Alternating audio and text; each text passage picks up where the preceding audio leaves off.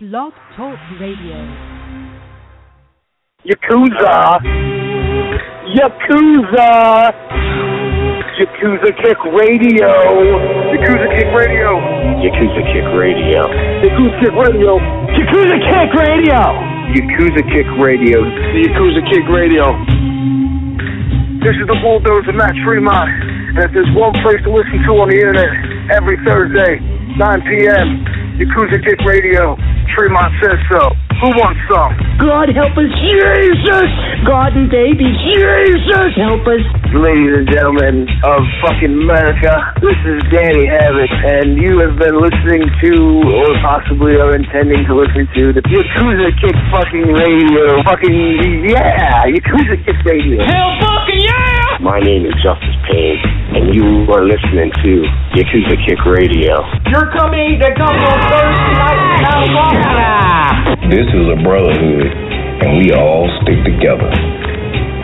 Like my nuts. I ain't scared of you motherfuckers. Yakuza Kick Radio, the best in internet wrestling radio, period, bar none, just like Adam Cole. Everybody's a cunt but me in the world. I don't know what it is. But you go to the back, and you tell your boss that there's a new Yakuza in town. And it's Yakuza Kick Radio. And we're taking over. Yakuza Kick Radio has risen from the ashes of bad internet radio and become the premier place for any independent professional wrestler to stop and record their voice. That shit is bananas. Big bananas. Well, this is Mr. Insanity Toby Klein, and if you're not listening to Yakuza Kick Radio, then you're weird. Oh, I don't like the cut of your jib, fella. this is Greg Excellent, Bearded Dragon of the Northeast. You're listening to Yakuza Kick Radio. If you're not, probably watching porn and you have this muted. You should be listening to it. Jason Mann. Where are Biggie and Tupac? Yakuza Kick Radio. Give a nigga rope on that cowboy, guys. All you have to do is listen to Yakuza Kick Radio, but you didn't. Now look at that jockey, homie. Fuck that. Black G, holla. Bullshit, man. Motherfucker. Fuck you. Fuck you and fuck you. Who's next? And now, ladies and gentlemen, for the introduction. Hosted by J. Cat Morris. You are now listening to Yakuza Kick Radio.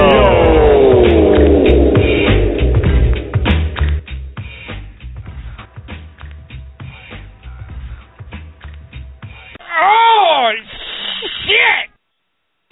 It is Wednesday, June seventeenth, two 2015. Welcome to Yakuza Kick Radio. I'm your host, Jake Morris. Uh, man, I got, I got a bunch of stuff for you tonight. I'm to, later on, I'm going to cover, uh, review, I should say, Tournament of Death 14.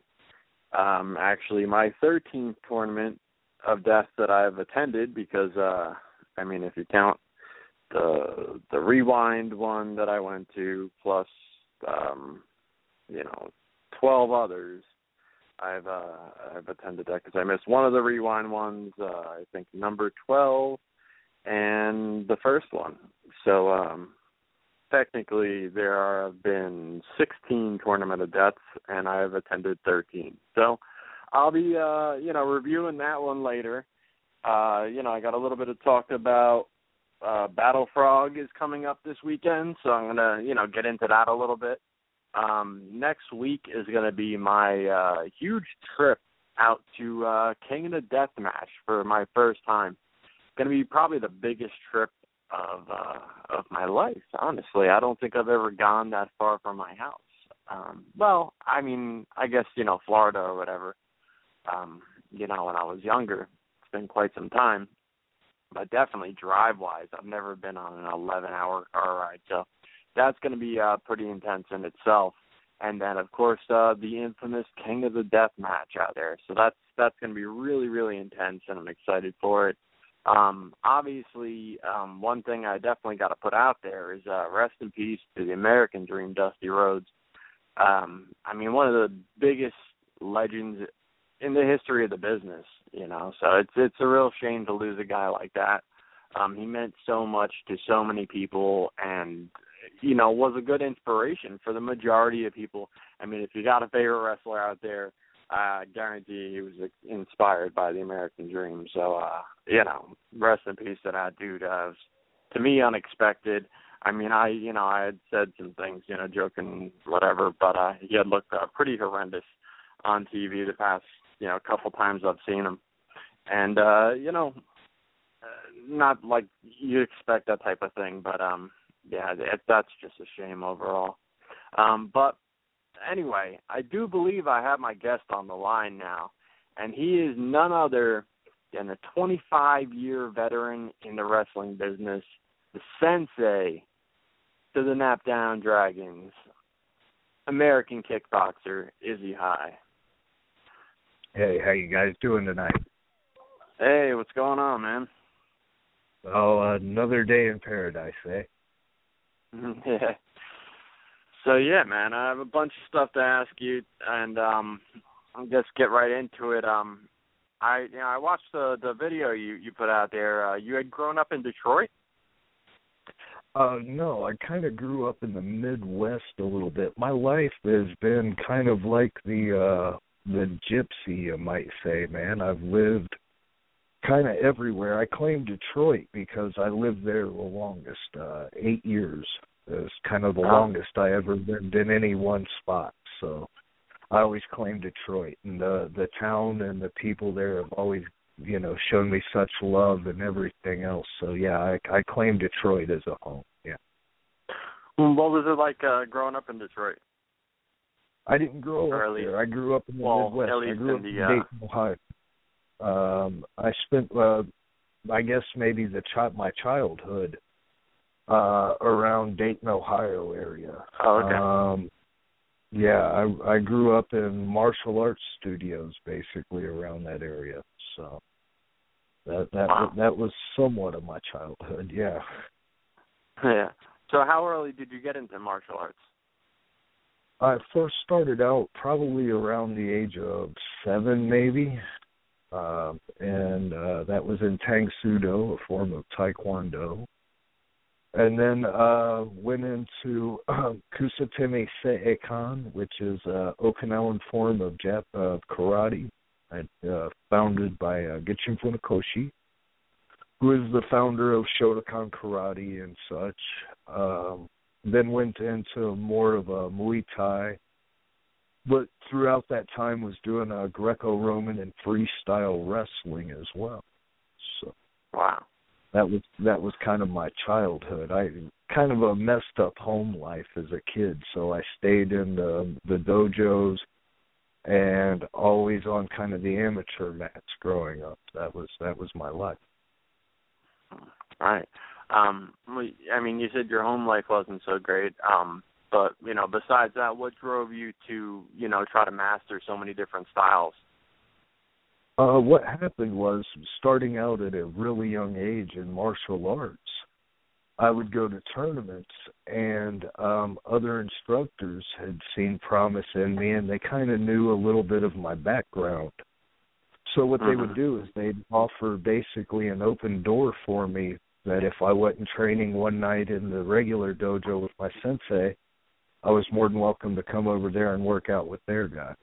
So I, I took Right. advantage. You might say.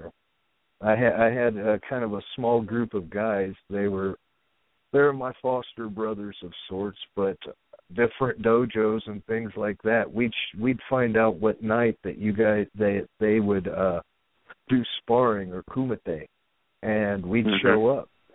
The deal was was if their students could beat us, we'd be there to train the next week. And uh we stuck with our home dojo so if that said anything about yeah you you know what i mean? We we had a really Yeah. good we had yeah we had it good. Nice. Um were you a fan of professional wrestling back then? oh yeah of course. Uh i knew probably from the age of five legitimately that I was going to be a pro wrestler. I'd seen uh, my first match at uh, Hara Arena in Dayton in 1977, if that ages me a bit. But Hmm. um, it was the original Sheik versus Pampero Firpo, and uh, I can tell you the finish to this day. The Sheik was getting ready to throw fire, Uh, you know, you'd seen him do it on TV and everything else. And when he went to do it, Firpo hit him with a bucket of water and gave him a schoolboy. That was the finish. I was hooked. Wow. Hooked. yeah, hooked, man. It was it was in my blood. That was it. Right then and there, I'm going to be a pro wrestler. All right. so now you, you studied in all you know the legitimate forms of fighting, and um, you know how did the crossover go from from that to training to be professional wrestler? You know what well, was the transition um, like? It was it was really kind of seamless. Uh, I, I've been so blessed because things kind of they, they fell into place in the right way for me when it came to that. Um, my my sensei in professional wrestling, I, I, I give four men the credit for my training: Les Thatcher, Tracy Smothers, Rip Rogers, and Bull Pain. Those are the guys Mm-hmm. that took the time to teach me this business. But um, what had happened was the way that I had originally gotten in, I had been taken by a con artist who had said he was going to train me, and um, he basically, him and a few other guys, they basically took my money, ran me ragged, and everything else. Mhm. But uh, Jim Cornette was expanding Smoky Mountain Wrestling and just bringing it into northern Kentucky and Cincinnati area. And Les Thatcher was the guy who was kind of helping with that in some degree. I don't know all the details in that. But um anyways, this con artist who was running this gym was talking all the boys up like he was old friends with Les and all of us were going to be working for Smoky Mountain and blah blah blah blah blah. And the minute that Les hit the gym, Les, Les told this guy, "You're nothing but a con artist. You're full of shit. You're taking these guys' money, and you need to get the fuck out of here." And said said individual never came back to the gym, and Les kind of took over from it. So, yeah, yeah. The, you want to talk about the man? Les Thatcher's the fucking man. You don't don't you know? Right. There's no two ways about it. Yeah, But yeah, I mean, so- you you more or less played superhero and saved the Gem, huh? Yeah, he the yeah, there's there's I have a great deal of pride in being able to to stick my hand out and say that I was trained by Les Thatcher. That's that's. Sure. And that's as real as I can be. You know. Mhm. He is the lineage. Yeah. For me anyway. Right. So, um, you know, going into professional wrestling, you've obviously, you know, had some really good people to learn from when you, you know, ran into the right people.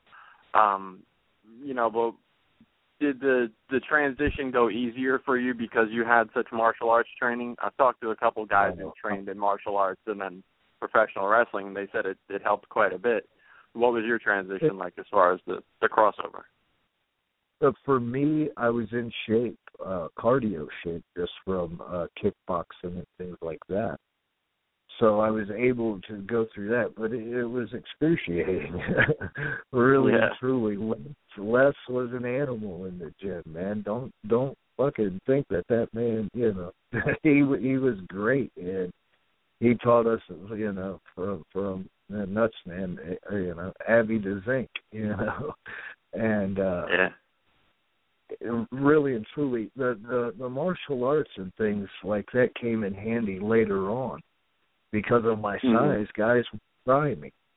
And they think Right. they could you know get away with it. And i was lucky enough to be able to protect myself and you know hook a few guys if i had to.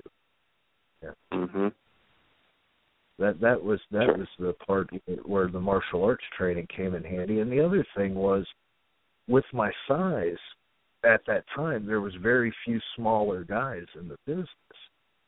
So when i first come to the ring people would be making fun of me because of my size what the hell am i looking at here but the one thing that i understood that it it, it finally kind of sunk in was you can put me in the ring with anybody, okay? But it's all in presentation. And the first part of that presentation was, ladies and gentlemen, American kickboxer. Now we've got something interesting. It's not some little guy who's out there getting ready to get his ass kicked. This is somebody who knows how to kickbox. Right. right. And I understood in the 70s who was the biggest uh, uh, action movie hero in the world. Chuck Norris. Bruce Lee. Uh, Bruce Lee. Okay. Yeah. Previous to Chuck Norris, of course. Did anybody did anybody ever walk out of a theater after seeing a Bruce Lee film and go, you know what, that was bullshit. That's fake. no, he couldn't do that. and that's the the bit of psychology that I had going into it as well. Mm-hmm. You understand? Now, now, just from a presentation standpoint, I've got a fighting chance. Yeah. Yeah. So I mean, was that your presentation? was that your initial? um You went right in with the uh, American Kickboxer. Yeah, yeah. I I didn't switch gimmicks until a little bit later on, just kind of experimenting and playing with the the kickboxer gimmick and kind of evolving it a little bit through time. Uh-huh, okay. Um, how long was it after you started training to, you know, in professional wrestling before you actually had your first match? Um, maybe a month. As I said, I, I was taken advantage of by some con artists to begin with. Mm-hmm. So they had me in the ring way too soon, and to be a little bit of that story was was as this homeless kind of teenager, I didn't have a car. So these mm-hmm. guys who were supposedly training me or whatever else, I would have to hitchhike from wherever I was at just to go set up their ring, just to get a few hours of so-called training. Wait until after the show, tear down the ring, and then hitchhike back to wherever the hell it was I was staying. You know, so uh, I, I take it really personal with training, especially because I was mm-hmm. taken advantage of so badly when I was young, and I was just a kid who was willing to do anything to be a pro wrestler. Sure. Um, did you have um, you know, once you actually got, you know, the the correct training and you started to get into um, you know, matches, did you have like another guy or, or set of guys that you kind of came up with the right no, way? there was say? one. There was one guy, man, really, really and truly, just one guy. As I said, it was it was unusual if you were under 200 pounds and under six foot tall to even be considered a wrestler. I mean, Thatcher mm-hmm. thought it was a rib when I walked into his gym and said, "Yeah, I'm a wrestler." He he laughed in my face, man. He thought it was a fucking joke. But what Mm-hmm. happened was in that gym, I met Tarek and Tarek the Great, Tarek the Legend. Um, and I knew that if I was going to do anything in the wrestling business, it was going to be with him. There was no two ways about it. I legitimately moved from where I was living into the town where he lived so him and I could train exclusively together in as many gyms that were around, wherever we could get ring time, and we just focused on that. I mean, I, I worked with the guy 156 times in one year. Yeah. Wow. Insane is that? Yeah. Uh, right. You know, now being being limited um, with transportation as you were, when you started Mm-hmm. actually getting booked on shows and were able to do shows, how hard was it to get you know from place to place, and how did you manage it? Well, you just do it. You know, your dream's not going to come knocking at your door. For real. So, how bad do you want it? There's a price for everything in this life, man. For real. It's you've got to be willing to pay that price. How bad do you want it? That is, you know, Mm-hmm. that was just details. That's so what, you know. I got to get there. That's the way it goes. Yeah. and I didn't miss bookings. And I took a great pride in that. But that was, you know, the first three years, four years that I was in the business. Later on, it wasn't a problem like with Tarek and things like that. It, it, you know, I had I had moved up a little bit in life. Mm-hmm.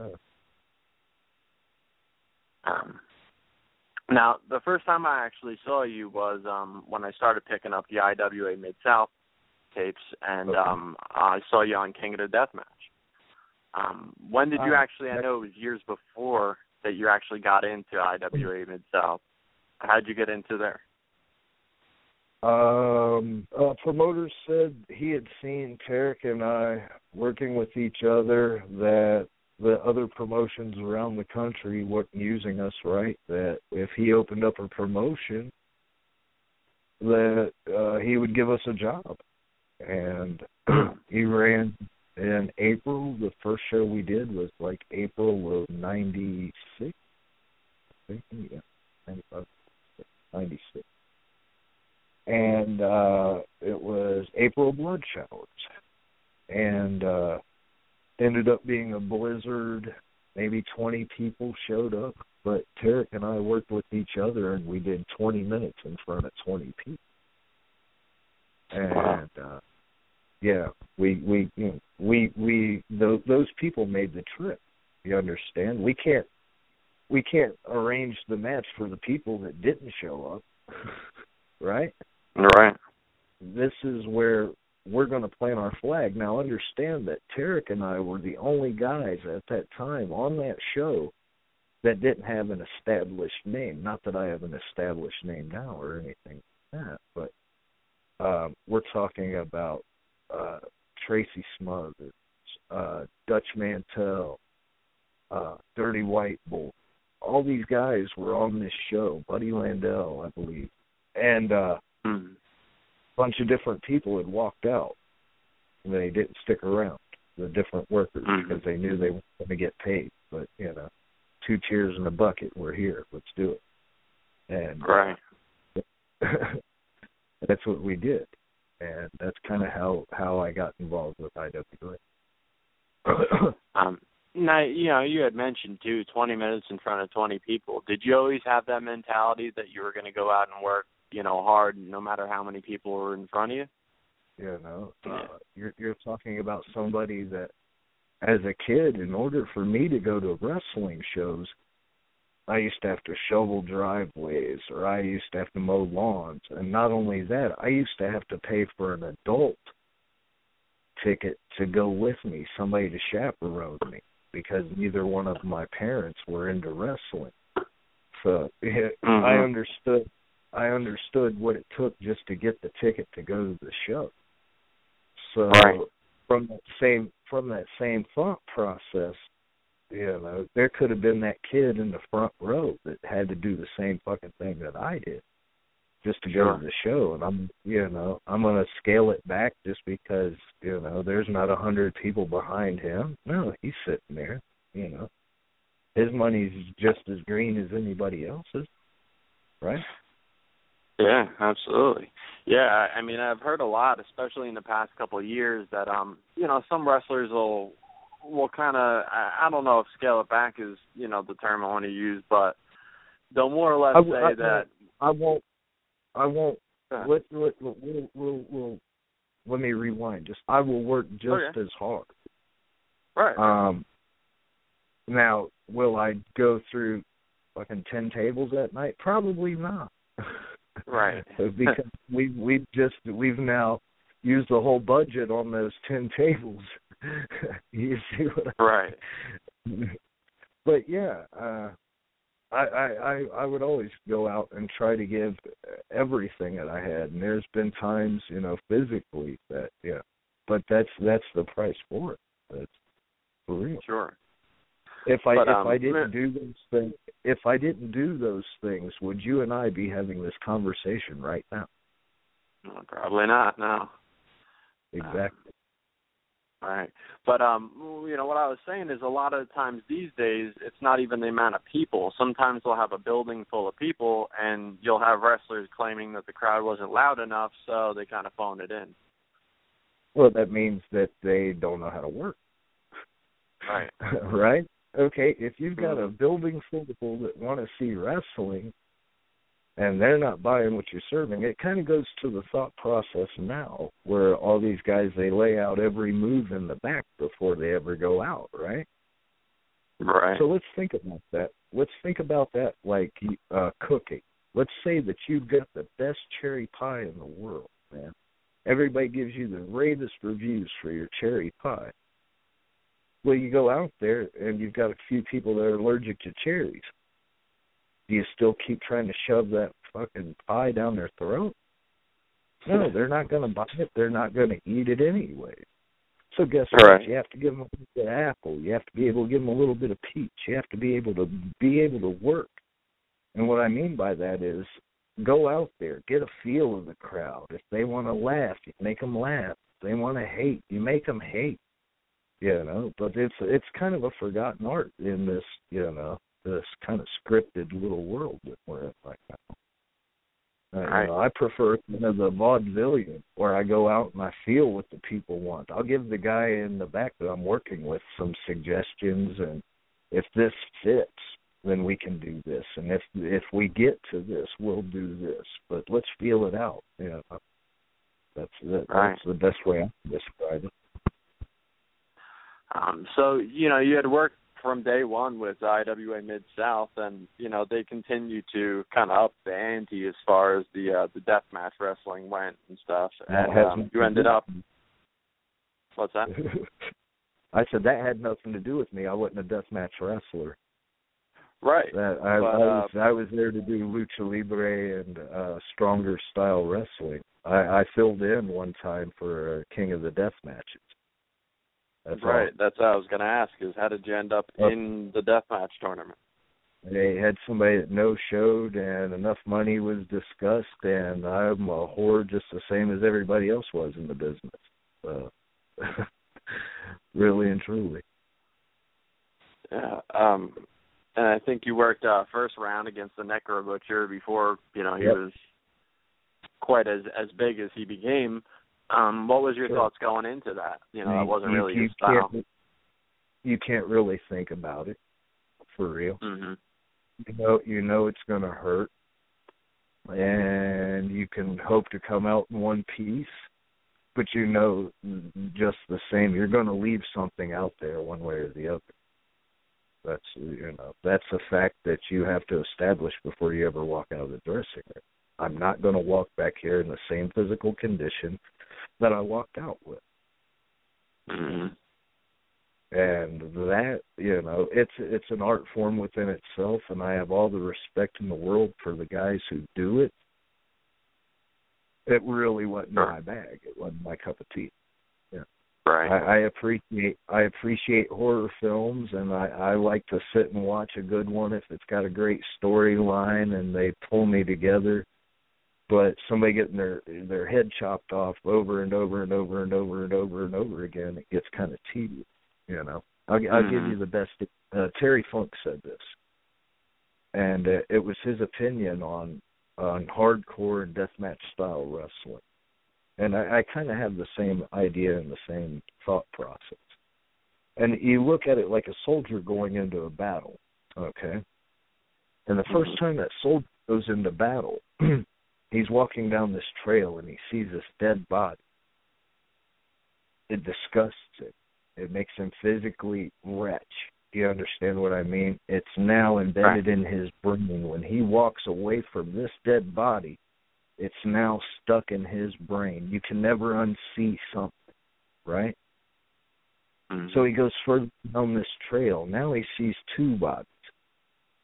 And he looks over. Now he's never seen two bodies before.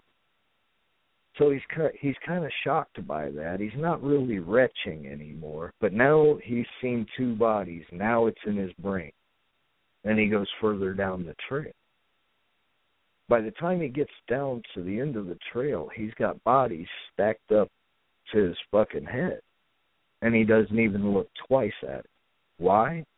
Because now he's seen it all. He's become completely desensitized to the image, just even the image of a dead fucking body. He doesn't even look twice.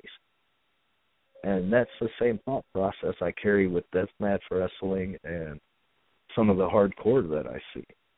That makes sense. Yeah. So you think a little bit too much has been done? But yeah, completely, completely. Okay, we we used to have a business where the people questioned if it was real and it was a work. Now these guys are beating the shit out of each other for real, and the people are calling it a work. yeah. You know what I mean? It, it's Mhm. yeah. Psychology is completely fucking different. yeah. if I Um, if I can think- build you, hold on a second. Now, if I can build Sure. you to the same pop by throwing a timed kick to the head, one kick, not a hundred, one kick, and I can get the same reaction and the same pop that you get hit with this, that, and the other with, you know. And me and the guy I'm working with are going to walk out in the same condition we're in. You feel me? Yeah.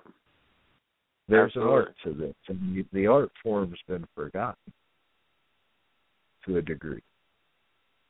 Okay, Right. that art form being we are unlike the, the wrestling business is unlike any other form of entertainment whatsoever, because you're working in front of a live crowd with one take, doing all your own dialogue, doing all your own stunts, and keeping it within your own time constraints as well. And there's Mhm. no other form of entertainment that can do that. You know, no no theater, no movies or anything like that. So you get what I mean? It's so much more than people actually give it credit for. And uh Sure. I've seen it in the past. It's it's the perfect boot camp for the entertainment industry. If you're wanting to go further in the entertainment industry, take the tools you learn from the wrestling business, and you can apply it to other. Um, do you think it's become harder over the years to entertain fans? No, no, not at all. Why? Ask me why. Well, well, the uh, Why? you know, the, like If- the if overdoing of things, theater- No, no, no, completely no.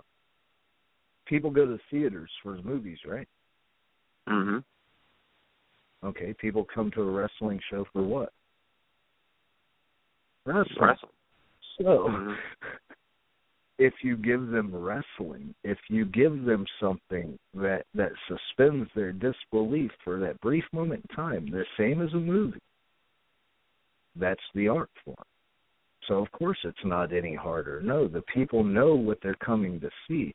What the art form is is figuring out what they want to see and having the ability to give them that. Right.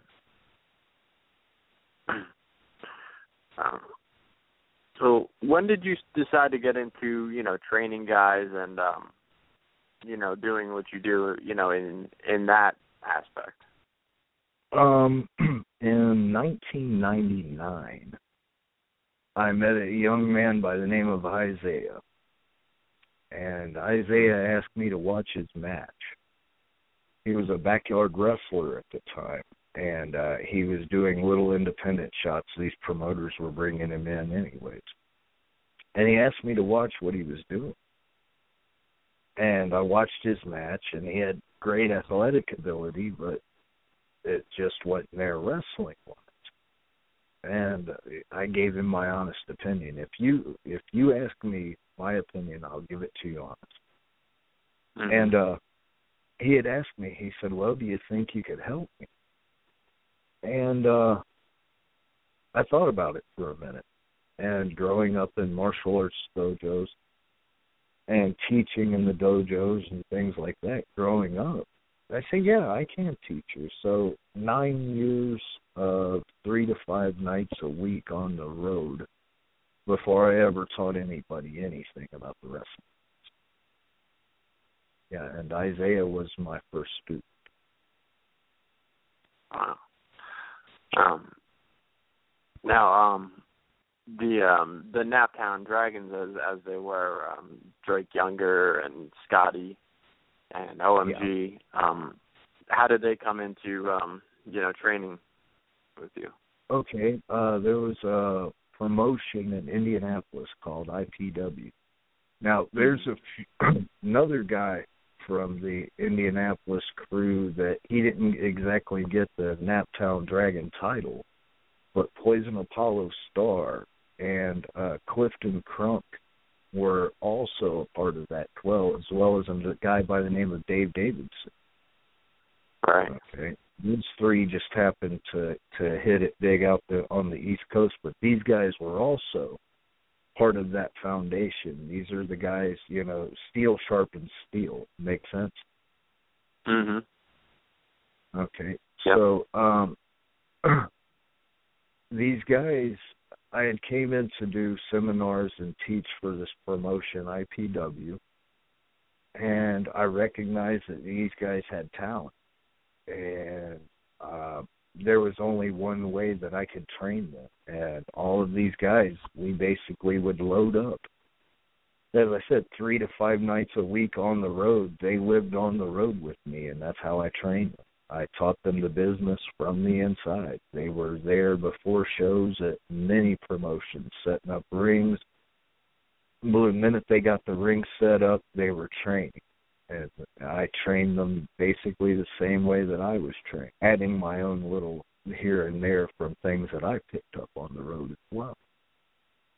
But every one of those guys truly, truly, truly paid their dues, man, because they lived it. They lived it twenty four seven, and they, from the word jump, they were on the road with. It. Uh, you know, Yeah. That and that was that was the only way that they could truly learn this business, and I, I think Right. that it speaks for itself. You know. Um, now the term gets you know thrown around a lot and redefined by a lot of different people. On you know, it's guys like you who really know what it means. What's your definition of paying dues? paying dues. Um, there's a price, as, as I said, for everything in this life. And paying dues is being on that road, making enough, and uh, uh, setting up rings, training. It's it's not getting beat up. That's that's such a bullshit idea of what paying dues really is. You know, you're not a tough guy if I give you if I give you my arm and you fucking break it. That doesn't make you a tough guy. Now, if you you tell me, hey, I'm getting ready to try to break your arm, you know, give it your best shot, right? So, Right. so I think that's where I think that's where the the the the misuse of the term is. You you have it's just like a band or any any other form of entertainment. I do comedy now and music. And it's being on the mm-hmm. road, working for nothing and willing to be out there doing it, just hoping and uh, putting it out there. You know what I mean? You've got to be out there doing it to be able to have a true shot. And nobody, as I said, dreams don't come knocking on the door. And paying those dues is working for nothing, eating shit sandwiches, and fucking smiling the whole time you do it. That that's my idea of paying dues anyway. Right.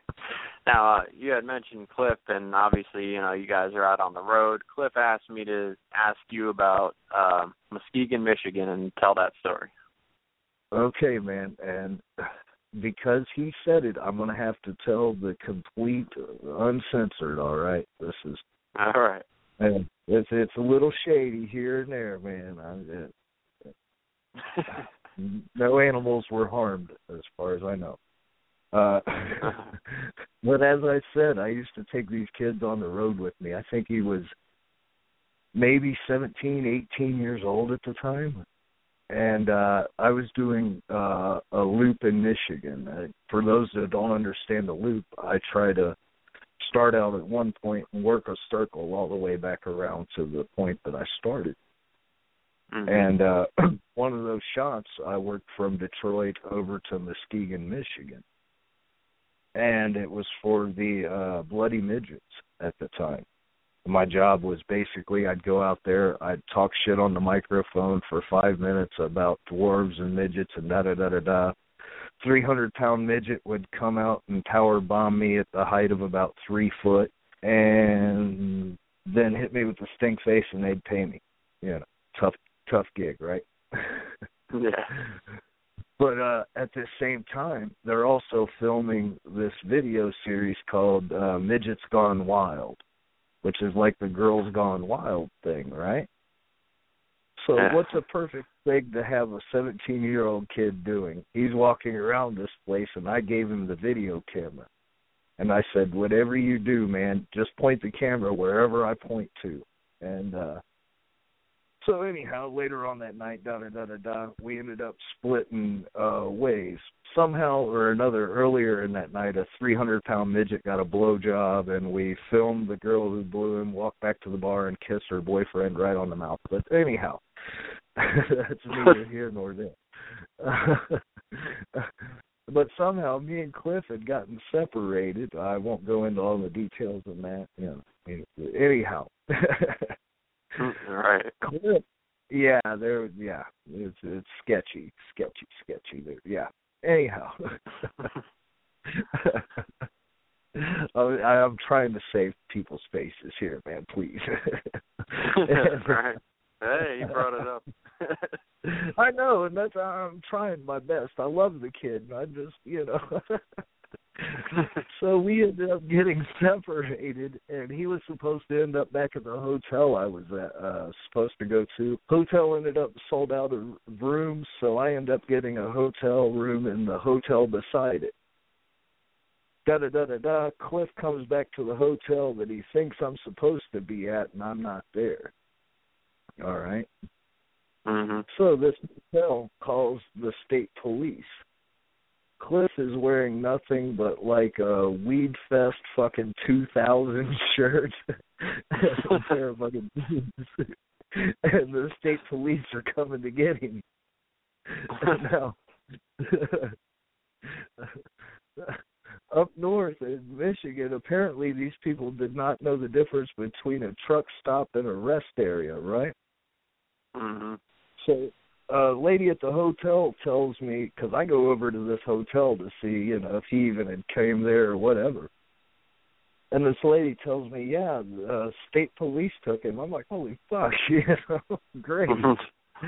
Seventeen year old kid, his parents are gonna fucking kill me. Right on. Here we go.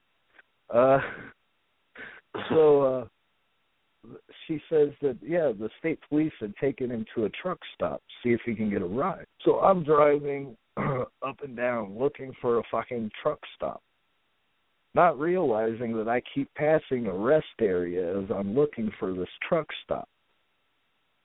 Finally, it hits me. Hey, stop at this rest area. I pull in, and I ask this lady, "Hey, has there been a guy?" And before I could get it out of my mouth, she said, "You mean Cliff?" I was like, "Oh shit." she said, "Yeah, he left with a group of bikers." So there's my last mental image: Cliffy in a rest area in Muskegon, Michigan, getting with a crew of fucking bikers going God knows where. And I spent the whole day just you know slow rolling, trying to stopping at damn near every exit between Muskegon, Michigan, and Indianapolis, Indiana, trying to find Cliff. wow. Yeah, yeah. So, but to his credit, he ended up somehow, some way, and he could tell the rest of that story. He got back, and when he got back, I called him up, and the first words out of his mouth was, "I get it, man. I understand. I'm a man now." Meaning he had went through somewhat of the same things that I had to go through at his age to get from point A mm-hmm. to point and I half jokingly said, Well, I'm getting ready to go back on the road. He said, When do we leave? And I said, Shit, this kid's got it, man. He said, you know what the fuck else did he say? He just hitchhiked basically from Muskegon to Indianapolis and was ready to get back out on the road and at it. And that's paying fucking dues. It ain't about Yeah. let me get you in a fucking chokehold, let me break your arm. That's paying fucking dues. And Mhm. nobody can ever take that from that kid. Nobody. Sure. Um, now, I mean, you had all your trainees, and um, you know, how would you describe these guys specifically? You know, individually. I mean, they were all very different as far as wrestling and style and mentality, and um, Um, you know, if you went down the line with these guys. just the Naptown guys. You, you You got to understand, Well- I've probably trained at least a hundred guys. Well, yeah, I mean that that core crew that we were talking about with Okay, uh, you know name. Cliff. Start start shooting names. We'll, we'll do it that Uh, way. well, Cliff. Cliff was a younger version of Izzy High. Completely. Uh, I, I have a term that I use called BONT, B-O-N-T, balls out, no tomorrow, and that was Cliff Cup. Yeah. Um, OMG. Uh, love him to death. He used to sit in the back seat of my car because of my personal medicinal habits. He was a straight edge at the time and used to cover his face with his T-shirt as I used to travel.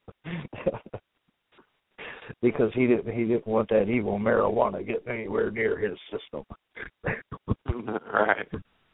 But uh Ah. again, somebody else, man. Uh in the Marine Corps, um doing great things. He's uh he's my hero, man. Mm, yeah. Um, Scotty Vortex. Scotty Vortex, um excuse me. Scotty Vortex, uh I thought so much and think so much of his talent. Uh if we would have done American Kickboxer two back then, he would have been the fucking guy. Really and truly. Scotty Vortex no people do not understand the potential and the ability that this kid has. I mean, th- they've only barely fucking tapped into it, and he's still young. My God, what? uh, yeah. hmm Um, possibly the the most um you know well known on the East Coast, and now you know working for the big fat uh Drake Younger. Never heard of it.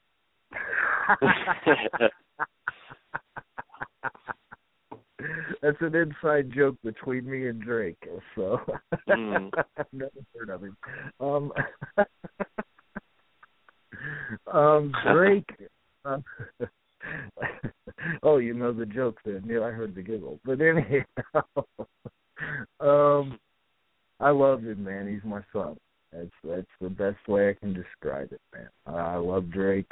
Um, so happy to see uh the good things that are happening in his life, man. That's really and truly the the best way I can describe it. Uh heart, uh spirit and uh, yeah, Yeah. I I love Wow. the kid. And I'm so I'm so so proud of him. Not that I'm I'm any less proud of any of my guys. He's you know Right. he just happened he just happened to to get the opportunity.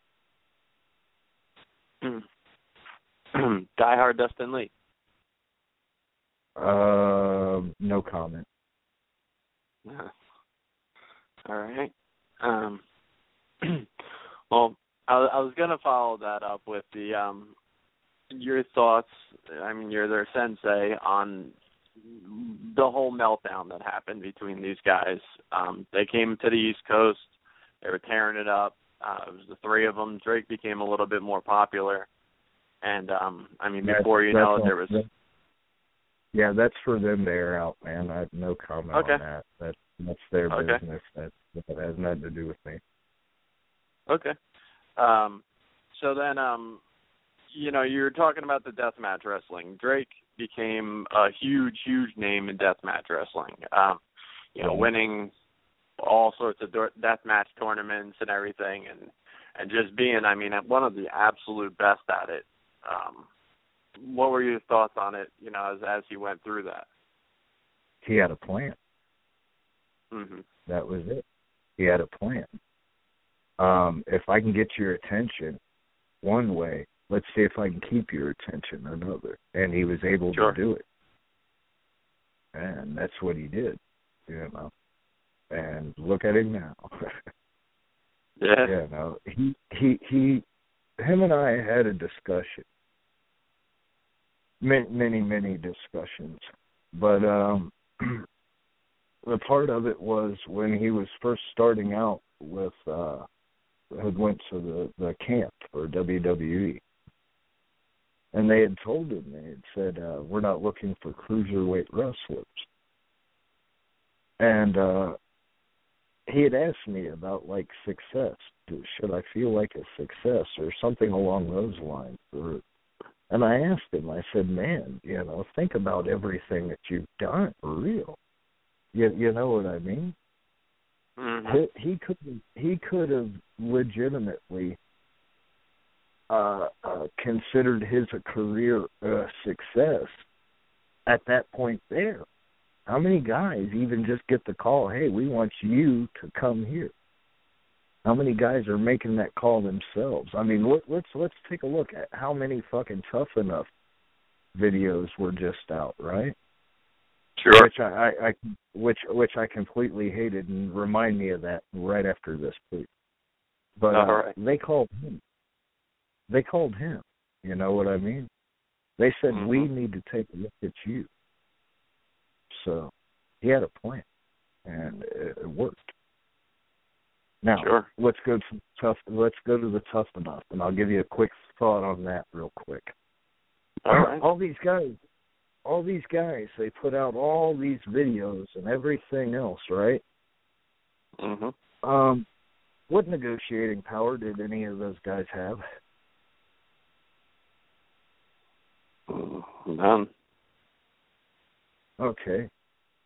So what they were saying is, I'm just willing to be this whatever. You know what I mean?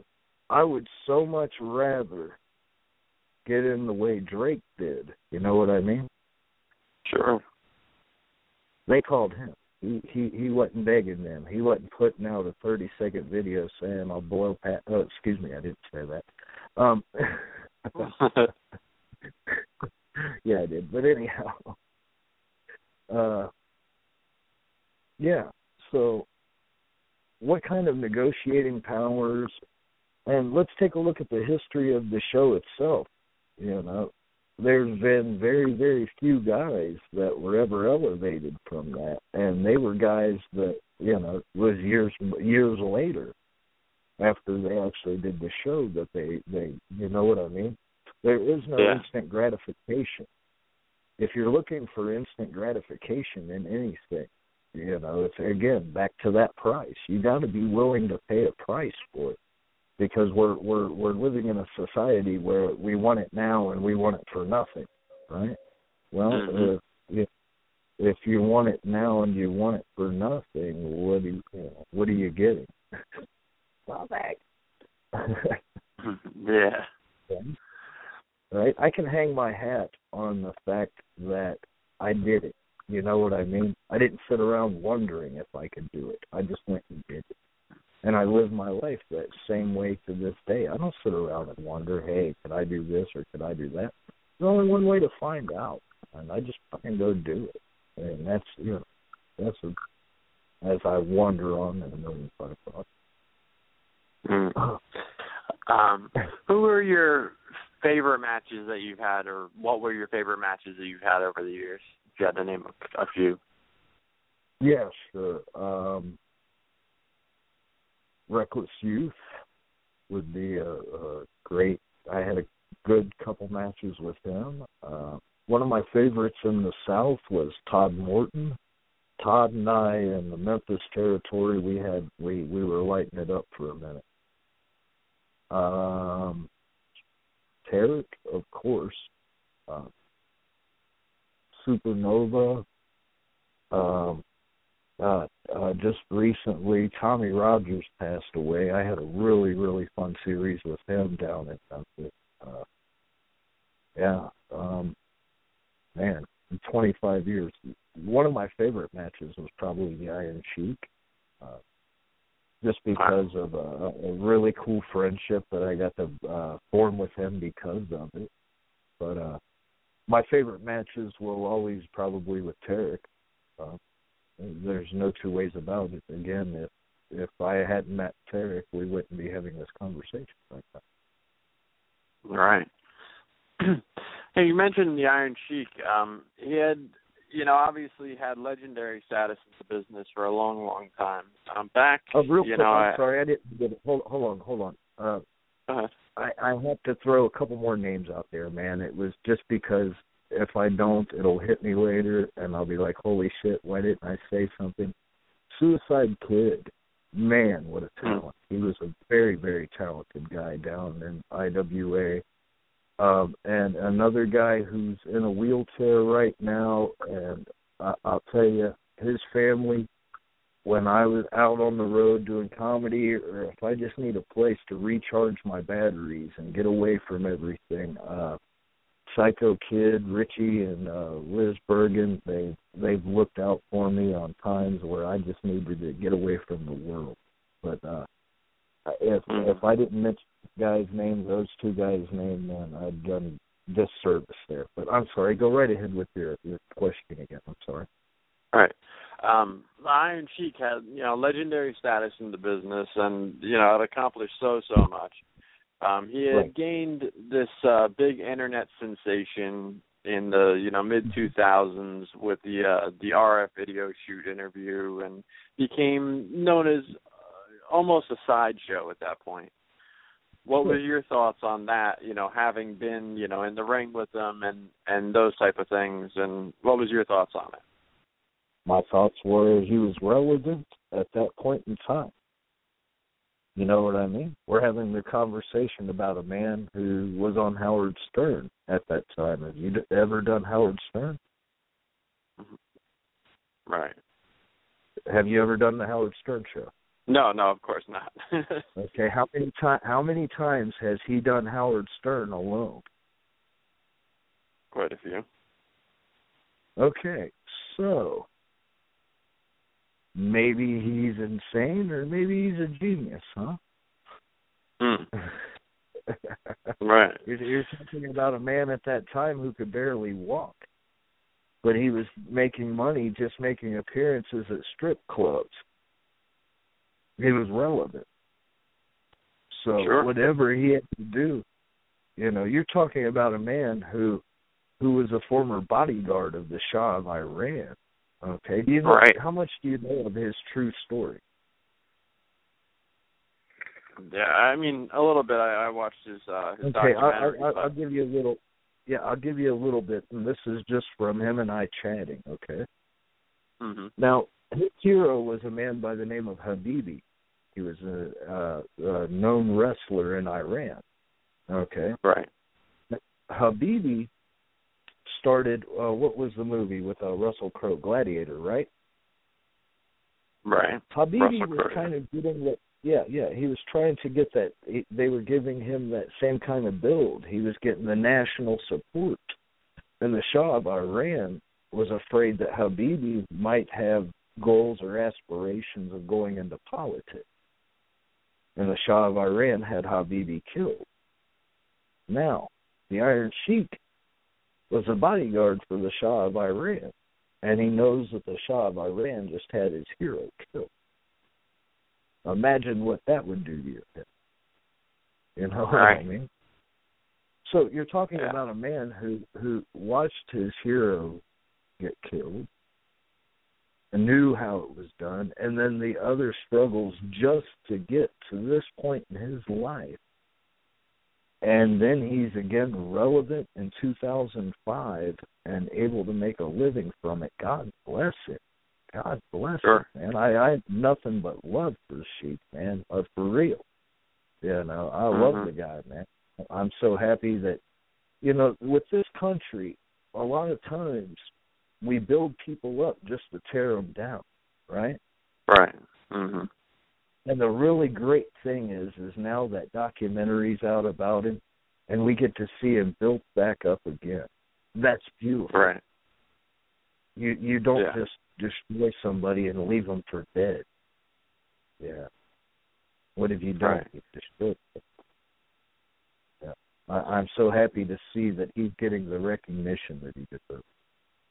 Yeah, I, I thought the documentary was excellent. I learned a ton about him just watching that, and yeah, I was just wondering because you had, you know, you, you've seen what he has, you know, accomplished, and you've been in the ring with him and everything, and it it just did seem like exploitation to a certain extent, you know, at that time. Of course it is. Of course it is, man. But you know, the vultures will come around. You know, Mhm. the vultures, the vultures see if I can, you know, staggering, getting ready to fall, they'll always be there to fucking, you know, take what life left. You know, Right. he just happened to make positive out of something that was really exploited and negative, and I'm I'm happy for. Sure. Um, you had uh, you had mentioned politics, and you you have uh, you know a lot of pretty big thoughts on politics. You had mentioned in the video you posted about um, you know you might as well just uh, hire an actor to be the president, and uh, now we have uh, Donald Trump going to be a presidential candidate. I mean that's sitting pretty close to home to what you were saying. Well, the thing of it is, is he's a distraction. That's all. He's a distraction. He won't. Be, He won't run. He'll be out of the race. Uh, mark my words. He'll be out of it long before it ever gets started. He's just a distraction right now to keep people from paying attention to the people that are actually going to run. He's just stirring interest. He's got people talking politics now. That's all. He's a distraction. You know, let, let's talk politics then. Okay. Uh, boy, you opened Pandora's box here. Holy fuck. All right. right now, give a disclaimer. These are the views of. Anyhow, what we've got right now is we're looking at the Clintons and the Bushes. All right. Yeah. Uh, you're talking about people with backgrounds in pedophilia and drug smuggling. And these are people that are being held to that kind of esteem. I mean, for real. It, it was proven that the Clintons brought cocaine in through Mena, Arkansas. Bill Clinton's own brother said Bill's got a nose like a fucking vacuum. you know? Hmm, That's his brother saying this. You know, and if you want to argue Hillary with me, let's argue Hillary. You know, if Hillary was really good at doing her job, wouldn't she have headbutted Monica somewhere around Bill's waistline? Okay. Yeah. So so if anything else, she's all she's done is cover for him, which makes her an accomplice, correct? Sure. Uh, legal. Let's let's speak in legal terms. If uh, if your best friend murders somebody and you know your best friend murdered somebody and the police come to you and they ask you questions and you refuse to answer, what are the police going to say to you? They can charge you with being a what? An accomplice. Of course. So, how did this get somehow lost? You understand what I mean? Sure. Okay. Bill Clinton used to go to a private island owned by a guy by the name of uh, Jeffrey Epstein and fuck little girls who were, you know, minors. This was like pedophilia fantasy fucking island, but nobody talks about this. Nobody talks about how it was exposed in the 80s that our government was bringing in the cocaine to flood the crack epidemic that was going on and using that money to fund the Iran Contra affair. Okay. And Mhm. much like I said in my my uh video and my CD, what we've got right now is we've got history repeating itself. And nobody seems to care because our streets are flooded with heroin. And we've got all these wars going on, but where's the funding for these wars coming from? Where's this money coming from? Our streets are flooded with heroin. Where does heroin come from? Come comes from Afghanistan. Uh-huh. Okay. That's the largest producer of poppy in the world. They, pers- uh, I think the the number was in eighty between eighty five and ninety per- 5% of the world's poppy comes from Afghanistan. Okay? I've never seen right. an airplane in the hood. I have never, yeah. ever seen a plane in the fucking hood. It's got to get from point A to point B one way or the fucking other. Okay? You can talk about uh-huh. locking up all these street level drug dealers but how about eliminating point A before it ever gets to point fucking B and your streets wouldn't be flooded with heroin? How about closing Absolutely. down these methadone clinics that enable these drug dealers to keep this drug addiction going? You want to fucking eliminate it, especially in small town America, because we hear about this all the time. Drugs are in small town America. Man, you cannot fuck somebody in small town America and somebody doesn't know about it, right? Right. So you can't tell me that these people don't know where the fucking drugs are coming from in their fucking town. Mm-hmm. So you want to eliminate the fucking drug problem? Go to the fucking drug dealers. Go to them. You can eliminate it in your own town yourself. You do not need fucking help. You set up a protest outside of a drug dealer's house. How crazy is that, huh? You think that might get the law's attention? Think it might eradicate anybody else wanting to set up in your fucking town?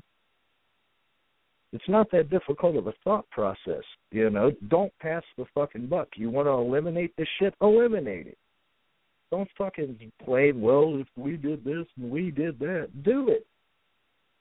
You know, I'm tired of watching kids die on the street, man, because that's where I came from, man. I'm nothing but an old fucking street kid. We used to have to sleep in them streets, man. And to watch these kids die, it kills. It kills me. Yeah. Yeah. Absolutely. So, you know, yeah. think about that. Think about that. If you, if you you're from small town America, you know who sells drugs right there in your fucking town. You know where the heroin's coming from. So how come you're not having a fucking protest outside of this fucking place on a public street?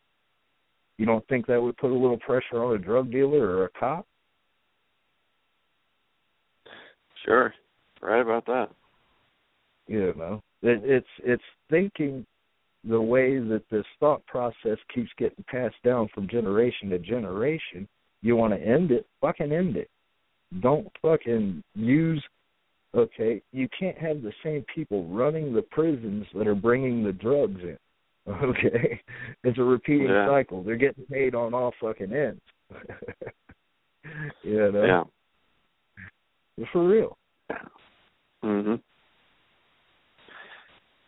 Yeah, so I, there's uh, much more profit. There's much more profit for the people in control of the fucking drug trade to keep it flowing like that. Yeah, if mm-hmm. you wanted to end the drug trade, you can truly fucking end it, and you can end it within your own community.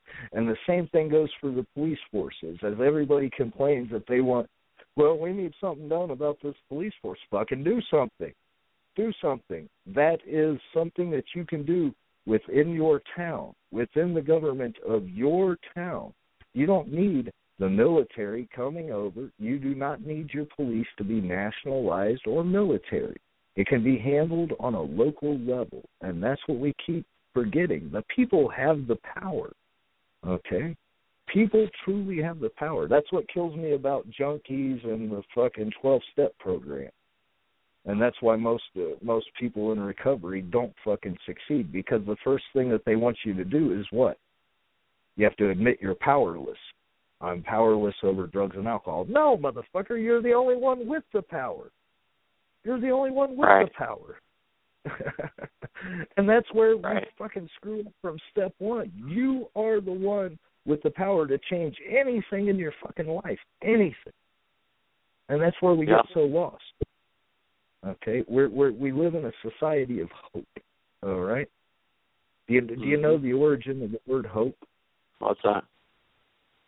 The word hope it comes from this great story. It's of Pandora. And Pandora was given this box by the gods. And the gods said, Pandora, do not open this box. It's full of all the world's evils. Okay? Well, hmm. Pandora opened this box, and all the world's evils came out. And then hope came out. Now, when the gods gave Pandora this box, they didn't say to Pandora, This is a box of all the world's evils. And oh, by the way, there's hope in there. This is a box of all the world's evils.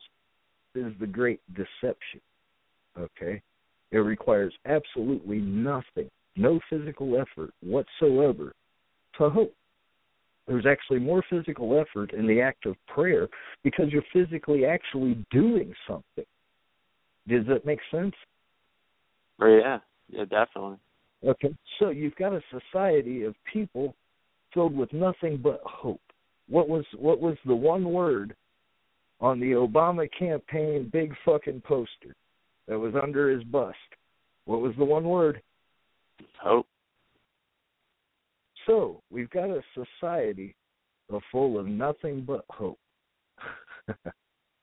it's the great deception. Do you see what I mean? Does that make sense to you? Mm-hmm. Sure. So what I say, instead of sitting around just hoping, Uh, waiting for your pizza to be delivered without even making a fucking phone call, you know what I mean? That's Yeah. what you're doing. You're just waiting for a pizza to magically show up to your fucking door. You haven't even made the fucking phone call. So what I mm-hmm. try to tell people is, is I live by a theory called the deadly six. And what the deadly six is, is any time that you find somebody that's not happy with where they are in this life, they'll revert back to one of six things. Those six things are coulda, woulda, shoulda, guilt, sin, and blame. And what these people are actually saying is, is they're not willing to take personal responsibility for their own fucking lives because they've always got one of these outs to revert back to. Does that make sense? Yeah. Two things have happened by living my life by this theory. Number one, nobody can bullshit me. Why? Because I'll hear it, I'll see it in their actions and their delivery. But number two, and more importantly, I can't bullshit myself because I'll hear it out of my own actions or out of my own mouth. So take personal responsibility for your own happiness, your own existence in this world. Don't sit around and hope. Fucking do it. That's the only way Right. you can. And once you do, guess what? Nobody can ever take it away from you. Nobody. Sure. Yeah. I'm living proof. I was a 14 year old street kid, man. I used to sleep in gas station bathrooms, man, when it was too cold outside, just trying to get out of the fucking cold. Okay, if I can do it, anybody can. There's nothing special about me, nothing at all. Anybody has the power to do anything that they want to in this world. They've just got to remember that. Right. For sure. Yeah, um, you know, a lot of people dwell on a lot of things, and you see a lot of negativity and people acting defeated in life, and you know, they start stacking the chips against themselves. And uh, uh, you know, what what do you advise is the way to happiness, and to live day to day and not have, you know, um, this dark cloud hanging over yourself? Because a lot of people seem to, Sure. you know, create it for themselves. Well, it's it's it's kind of simple. I'll give you a couple thoughts now. Uh, John Lennon was asked when he was a child, "What do you want to be?" And he said, "Happy." And the teacher said, "John, you, you don't understand the question." He said, "No, you don't understand the answer." Um, right. What we've forgotten is our dreams, man. What is our dreams? And if you're working towards that dream, I don't care if the, you, you understand what I mean. If you're putting that effort towards that dream, how could you not be happy? I'm Mhm. living my dream. Is anybody else out here living their dream? I am. Do you see what I mean? Yep. So, what we've got to do is we've got to remember the the original gift that was given to us, that separates us from every other animal or every other being on this planet, and that's clear and coherent thought. Right? We give that up so easily, just the same as any other animal, by becoming a reactionary being, as opposed to using the one gift that was given to us, a thought process. Right? And most people Yeah. we have what we we have this facade in front of us, this wall. That somehow, some way, we can't get over this wall. We keep running our fucking head into this wall, not realizing it's a fucking wall.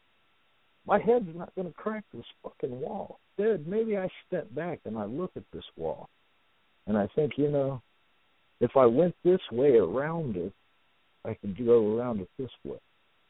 Or I could actually go over this wall if I was to go this way. But the last thing I'm going to do is keep running my head into this same fucking wall, right? Right. And that's all we've got. We've got people with flat fucking skulls running around on our streets today. right? Yeah. As silly as it may sound. Um, something else that uh, you know, um, you're you're mentioning a lot of you know what's wrong with the uh, the government and everything else, and uh, something I've noticed a lot lately, and um, you know I've been thinking about, and you probably have a big opinion on it as well, is the prison system, and it, it seems to really, you know, they say that you know we have more incarcerated people than anybody any other country in the planet, uh, but business. it seems the the prison system is set up for people to fail. I mean, um, Yeah, you know, you hear how hard it is, how survival based. I don't think that makes people more equipped to live in society once they've gone through kill or be killed, you know, survival of the fittest mentality for however many years it is. Yeah. Same same thing that goes with the soldiers that come back from war. Right? Right. You're you're you're talking about mostly the kids that go to war probably come from at least eighty five percent Christian backgrounds. And they've grown up with thou shalt not kill, thou shalt not kill, thou shalt not kill. And then the first thing they're asked to do is what? Mhm. Right? So Yeah. Let's look at let's look at it in the same thought process. It's a private business. War is a private business. Prison is a private business. Okay, you have groups like the Carlyle group who sell weapons and defense and everything else that oh wait a second. Like the Bushes were a part of this group and the Bin Ladens and all these different people. That means they make fucking money sending all these people to war? Huh. So if they make money from war, I'm willing to bet what's the one thing you're not going to see fucking happen in too quickly. Mm-hmm. Yeah. Yeah. And the same thing goes for the prison system, okay? How many nonviolent drug offenders are in the prison system? right? If they're making money, if they're making money from these nonviolent fucking drug offenders being in the prison, how quickly do you think they want to clean heroin up off the street? Yeah. They're not too Right? Yeah. Of course not. Of course not. That's their fucking source of income on how many different levels. Yeah. Now we're thinking. Amazing thing. Bring me to a wrestling show, god damn it. We'll talk about nothing of wrestling. We're like, man, that fucking wrestling guy, man, he's face piping some crazy shit out there, man. He's been hitting the head too many fucking times. He's talking about the president raking in cocaine and fucking little kids. I- I knew you had, man. you know, big Fucking thoughts on a lot of things. Uh, well, you got to understand something. Well, understand something. When Ed Strangler Lewis was world champion in wrestling, when Lou Thesz was a world champion in wrestling, they could go and they could speak to auxiliary clubs. They could speak in political functions and things like that. And they were able to do it not because they were dumb fucking wrestlers, just because they had a bit of brain. Had a little bit Mhm. of sense. Yeah, no. And again, that's, that's something that's lost. You know, you you, you when you understand the wrestling business and truly understand the wrestling business, you realize how easy it is for anything to be a fucking work. mhm. Okay. And that's why you you might get over on a few wrestlers a few times, but any of the real boys, you're not going to get over on them. Why? Because they've seen the hustles. They know what to look for. They go, oh wait, I smell bullshit. hey, that's a and that's a hustle, huh? I'll be damned. Right? Right. Um, now, you know, there's a lot of uh, you know, wrestling schools out there. There's a lot of, you know, smaller promotions, probably more so than ever. Um, what would be your advice to any you know young up and coming guys who are going to listen to a lot of different people and hear a lot of different things? What would be your advice? Okay, the the very simple question to ask if you're a young wrestler going and looking for training. The first question I would ask my trainer is, have you ever made a living at this? Because if they've never made a living at this, how can they teach you how to make a living at this? They don't know how. Do you feel me? Right. That would be that would be the first most important question to ask. Have you made a living as a professional wrestler? If you haven't, can you point me in the direction that somebody has? Mm-hmm. that should be the first question. And then the next question should be because the first thing that any promoter is going to ask you is who trained you. Right? Unless they they just don't give a fuck and they want warm bodies that they can pay nothing. It happens a lot, but uh mm-hmm. Uh so that would be the first question, okay. Um then the next question should be what connections do you have? Once I'm done with your training, where can you take me next? Because as I said, I took my students everywhere. And I've worked in the United States for just about every company. So they, you know, one way or another, they had exposure. Um, yeah. Or if I didn't work in that company, I, I knew people that did. You understand what I mean? So I had the mm-hmm. ability to to Scotty or Drake or those guys, hey, that guy's over there. Go over, you know, if I wasn't there with him, hey, tell him I said hello and blah blah blah blah blah. You know, all I can do is open the door. Your ability is what's going to have to keep that door open. Yeah, make sure. sense? And yeah. and you know, I opened the doors for the guys. That's all I did, man. Those guys, did their work and their you know their abilities is what people got about. But so that would be the first two most important things I would ask. Have you made a living at this, and what connections do you have? If all they can do is hook you up with Joe Blow from fucking Kokomo, look elsewhere. Look elsewhere. The, you know the internet's a fucking amazing thing, and I'm sure you can find it. And remember, there is a price for this. You know, um, I, I call it a blessing because I was able to see this country on somebody else's dime. You know what I mean? When the first yeah. time that I, I looked at a wrestling ring, uh, 1977, that little kid, if you would have told me give me every fucking bit of money you've got in your pocket and you can get in that ring for a minute, I would have gave you everything I had just to get mm-hmm. in that ring for a minute. You know what I mean? And today, right. guys paid anything that you had in your pocket just to get in that ring for one minute the first time you've seen it. And now people pay you to get into it.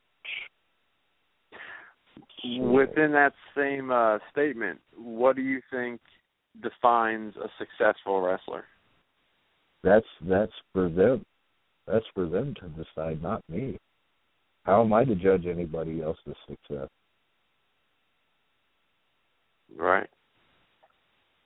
If they went out and did it, they're successful. You did it. sure. Right? Right? I Mm-hmm. can't tell anybody their level of success. You know, are are they happy with what they accomplished? Do you think you can accomplish more? That would, you know, there you go. So more or less, um, each person's satisfaction of their accomplishments is is Yeah, the I- measure of success. I can't tell you. I can't tell you what makes you happy, right? Right. Okay.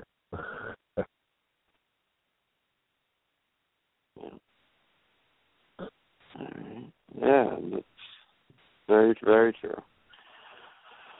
Um, so yeah, um, I mean, is there anything else you want to put out there? I definitely want to have you back on, you know, in the future. Um, I mean, you have such thoughts on so many things, so you can go down so many roads. We'll be here all night. Um, That's it, man. I, well, I'll take you down that uh, yellow brick road. We'll look behind the curtain as long as you've got the brains, the courage, and the heart. That's it. Um, I would like if everybody would uh, check out my CD slash video. Um, the concept behind it, real quick. Um, look up Izzy High Pop Art 13 on YouTube. Um, the concept behind it is is I deal with a condition right now. It's due to being a professional fighter and being a professional wrestler. I deal with uh, seizures. I've had 15 concussions. Uh, I'm legally not even able to drive a motor vehicle at this point because of this. So the concept of the video, um, if you watch it from the beginning, is the beginning is life flashing before your eyes. And if you're just given a few brief moments to say something, what would you say? And for me, I think that I would try to entertain my friends, but I'd also try to inform, you know? And that's mm. kind of the concept behind that. And uh, before I get out of here with you, man, I'll, I'll tell you how I close my shows. And it's a message that I think um, it rings through to this day. And it was given by um, man who I consider to be my my comedic hero and icon, and he passed away, and his name was Bill Hicks and uh, I close try to close my shows with this, and uh, I, I think, as I said, I think it's as relevant today as it was when he said it. And uh, the world is like a ride in an amusement park, and we choose to go on this ride. It's really brightly colored, and it's full of thrills and chills. And some of us have been on that ride, and we begin to question: Is this real, or is this just a ride? And others have come back to us and they say, hey, don't worry, don't be afraid. This is just a ride. And we kill those people. Shut him up. We've got a lot invested in this ride. Shut him up. Look at my big words of furs of worry and my big bank account. This just has to be real. But it's just a ride. But we always kill those good guys that try to tell us that. And we let the demons run amok. But don't worry. Don't be afraid. It's just a ride. But we can change this ride anytime we want to. It's a choice between fear and love. The eyes of fear, they'll tell you to buy bigger locks and more guns. But the eyes of love see us all as one. Here's what we can do to change that ride right now. We can take all that money that we spend on weapons and defense each year, and we can spend it feeding and clothing and educating the poor of this world many times over, which it would do. And then we can truly explore space, both inner and outer, in peace. Thank you. Nice.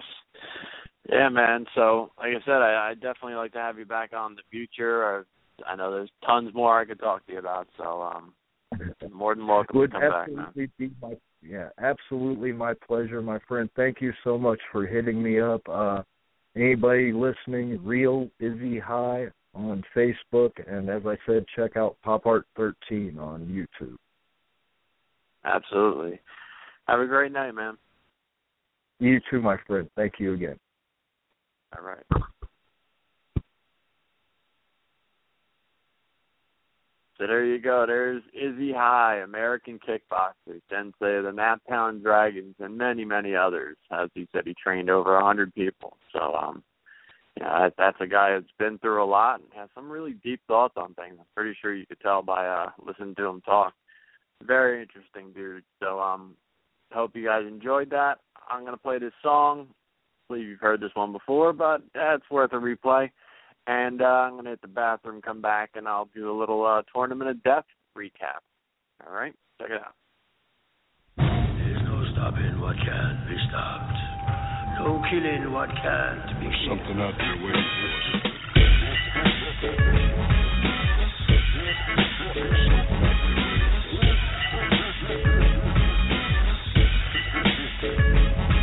You can run, but you can't hide from the west side. Night stalker, shit talker, run and tell them Mr. LM, nigga with the gat, and I'm back off the everyday prey that I slay.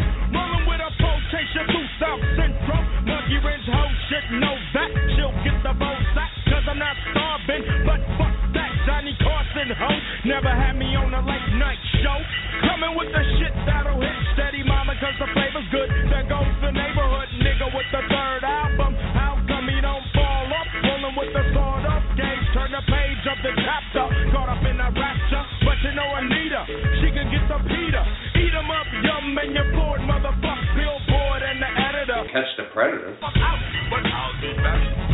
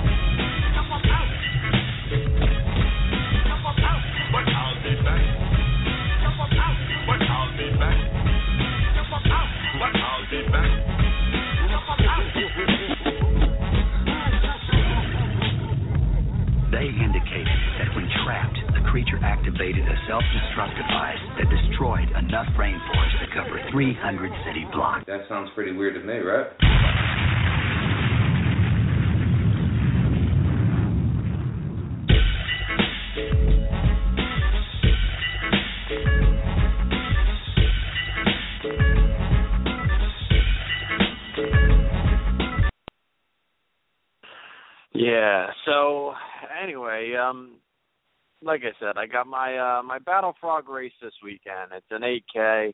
Um, last year I did it and it was a 15K. They kind of altered it a little bit this year. It's an intense race. It really is. It's uh built by Navy SEALs, uh, designed by Navy SEALs, I should say. They're not out there constructing things, but um yeah. So um pretty intense stuff and uh, I'm looking forward to it. This is going to be a really good race, and um, yeah, just hoping the rain stays away. It's kind of a consistent thing throughout these races. It's like hopefully it's not fucking brutally storming. I know uh, they have at least one water crossing where I got to swim across the lake. It's been a minute since I did one of those. Um, that definitely uh, beats your lungs up pretty good, especially when it's all sorts of hot out there. But um, yeah, I'm, I'm really looking forward to the race. I should be able to place really well. I've been doing well over these past couple races, and uh, I I can pretty much expect to only get better. Um, one thing that I think is a huge, huge plus about this race is uh, this will be my first race this year that's not a mountain race. Uh, my first two races were Spartan races, and they were on mountains. Uh, I had uh, first I had the Vernon Beast, which was 13 plus miles on a mountain, and then I had the uh, the Spartan Sprint, which was in uh, Tuxedo Park. Which man, I'm telling you, that shit was only five miles, but uh, it was it was up there with the beast. That's how rough that mountain is, and they cram every one of those difficult obstacles from a beast in a shorter distance.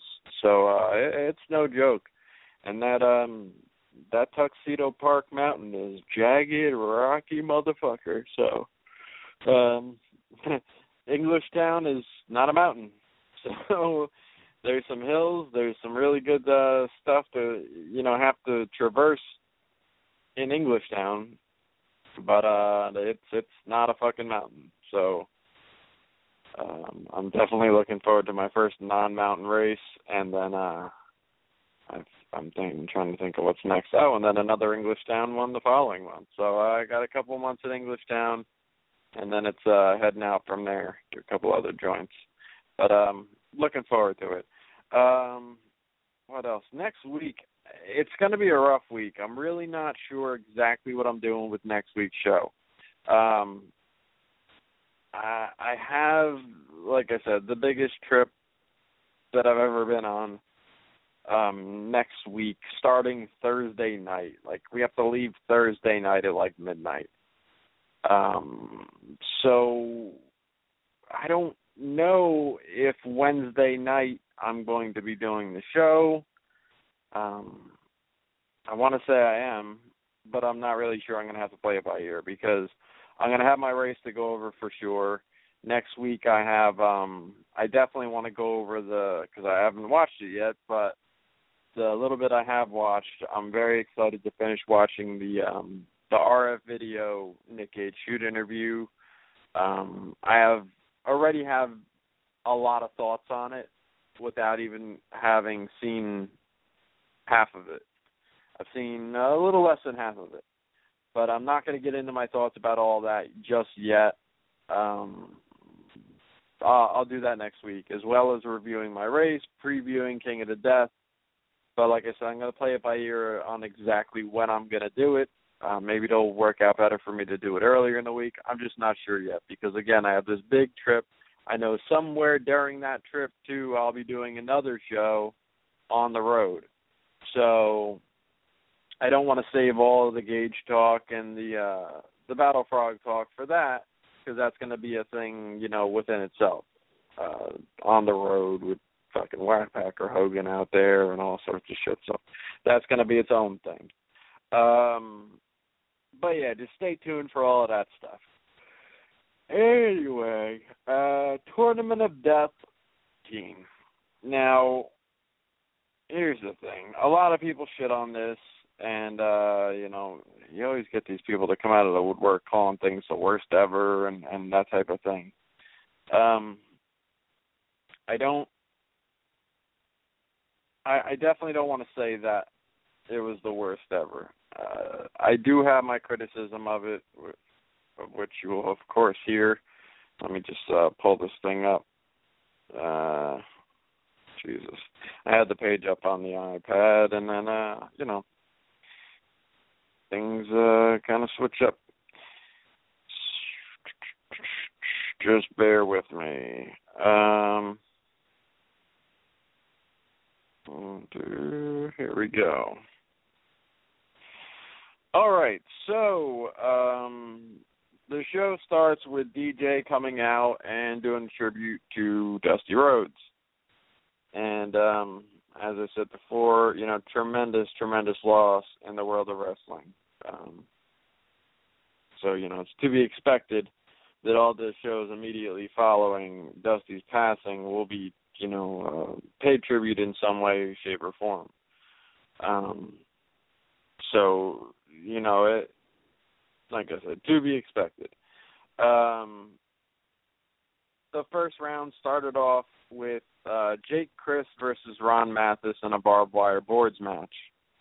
Um, why this fucking iPad just did that to me again? No clue. Um, it just randomly decided it wanted to shoot me to some app page. That was really nice of them. Um, so anyway, uh, Jake Crist versus Ron Mathis in a barbed wire boards match. Now, um, I think a, a large problem with a lot of this stuff. I think it's very, very crucial that you book the correct steps in these matches.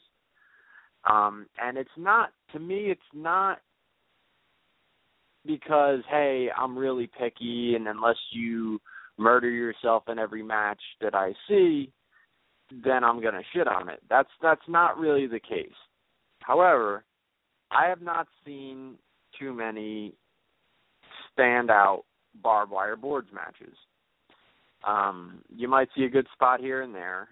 However, first things first, if you put a giant board in each one of the corners, portion of your crowd cannot see.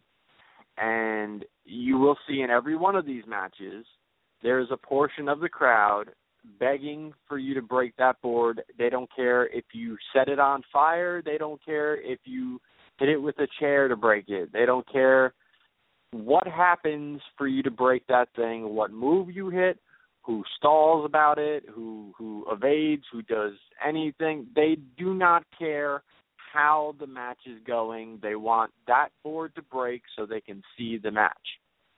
So at least one fourth of your stipulation is completely irrelevant to that portion of the crowd. Where normally, if you put a light tube bundle in one corner, that whole side of the crowd is dying to see that thing get busted because it's close to them. So now that's the close up action that they want to see.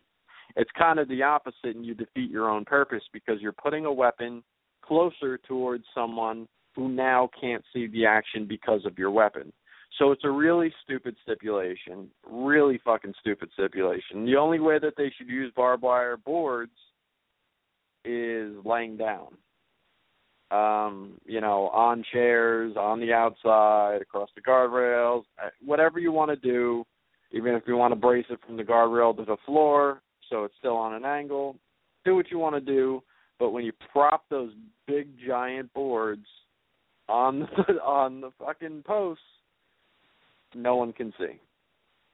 Um, and beyond all that, if you're sitting in the middle, you're still going to see not not the best deathmatch action. It's it's just not the best stipulation. It's not like, well, you know, these are the best all out matches, so the sacrifice of most of the crowd not being able to see is worth what these matches deliver. That's not the case because those matches just generally don't deliver. Right?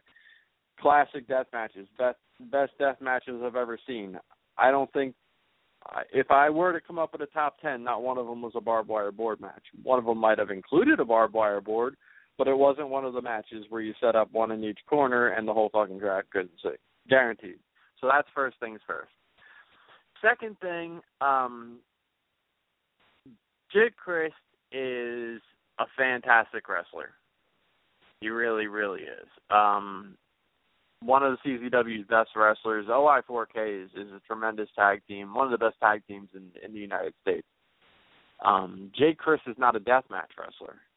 I don't think he did terrible in this in this uh, in this tournament, but not. I mean, you got to understand, CZW is going to gain criticism just following a tournament that was headlined by Masada and Jun Kasai in the finals.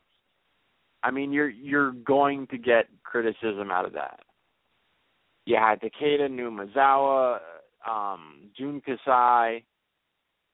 I mean, the tournament was absolutely fucking stacked last year. Um, Arrow Boy. I mean, you had so much in that tournament. Now, I'm not saying CZW needs that to complete the tournament. I just don't. I don't, I don't think that that's the truth. Um, so I'm trying to say all of these things in the most fair way possible. But I also don't think that Jay Crist did the tournament justice by being in it. Um, and I don't think he did a horrible job either. But it's rough when you when you book these eight man tournaments. Well, this one was actually nine. Wait, two, four, six. Yeah, nine. This one was actually nine because of the one three way that they kind of randomly threw in there. Um, in an eight man tournament, it's rough. It, it's really, really rough. And you know, Jay Crist was put in there in order to work the the death match storylines up some more because you have the Nation of Intoxication up against Ohio's for Killers. So storyline wise, it makes a million points of sense for Jake to be in the tournament. But as far as um, you know, the tournament going like just the most brutal display of violence and all that, that was only one thing out of a few that they did wrong uh, that I think took away from the tournament. Um, and I'm I'm not gonna you know keep harping on the Jake thing because Jake is like I said a tremendous wrestler and I don't think he did horrible in the tournament. I I just don't. Uh, he defeated Ron Mathis. Uh, Ron Mathis is a guy who just won the um the Masters of Pain tournament. So you know this is a guy that can go and he he can go above and beyond in a death match, but because he really wasn't into the storyline, he was put out first round. Um, match number two, you had uh, Matt Tremont up against Josh Crane in a pits and strips match. So you had the um, the uh, you know some some pits of different things, thumbtacks, whatnot. Then you had the um, the carpet strips. They were done up kind of in the Caribbean spiderweb kind of way into boxes, but it looked it looked like shit. Quite honestly, it looked it looked like complete shit. The um these little boxes, they looked like they were built by like a 12-year-old and they were just like these these things where you had to put them down real light cuz they wanted to just crumble as you put them down. Um you know, I mean you, you could have done something a little more creative with the tack strips. Um, if you wanted them to stand out, you could align the ropes with the tack strips, kind of like a 200 light tube, but with tack strips. If you did that, as well as things, that match would have stood out a million times more. Um, but it, it's all about effort. You know what I mean? Um, and you don't have to do 200 strips, but if you did, you know, uh, 10 of them on each set of ropes, you know, you're talking 40 strips, and then do a couple strip bundles. You know, maybe uh, you know something, a strip board that you could slide under the ring and have them use like a chair spot or something like that. That match would have stood out that much more without those shitty little boxes that that were built, and they they just looked like garbage.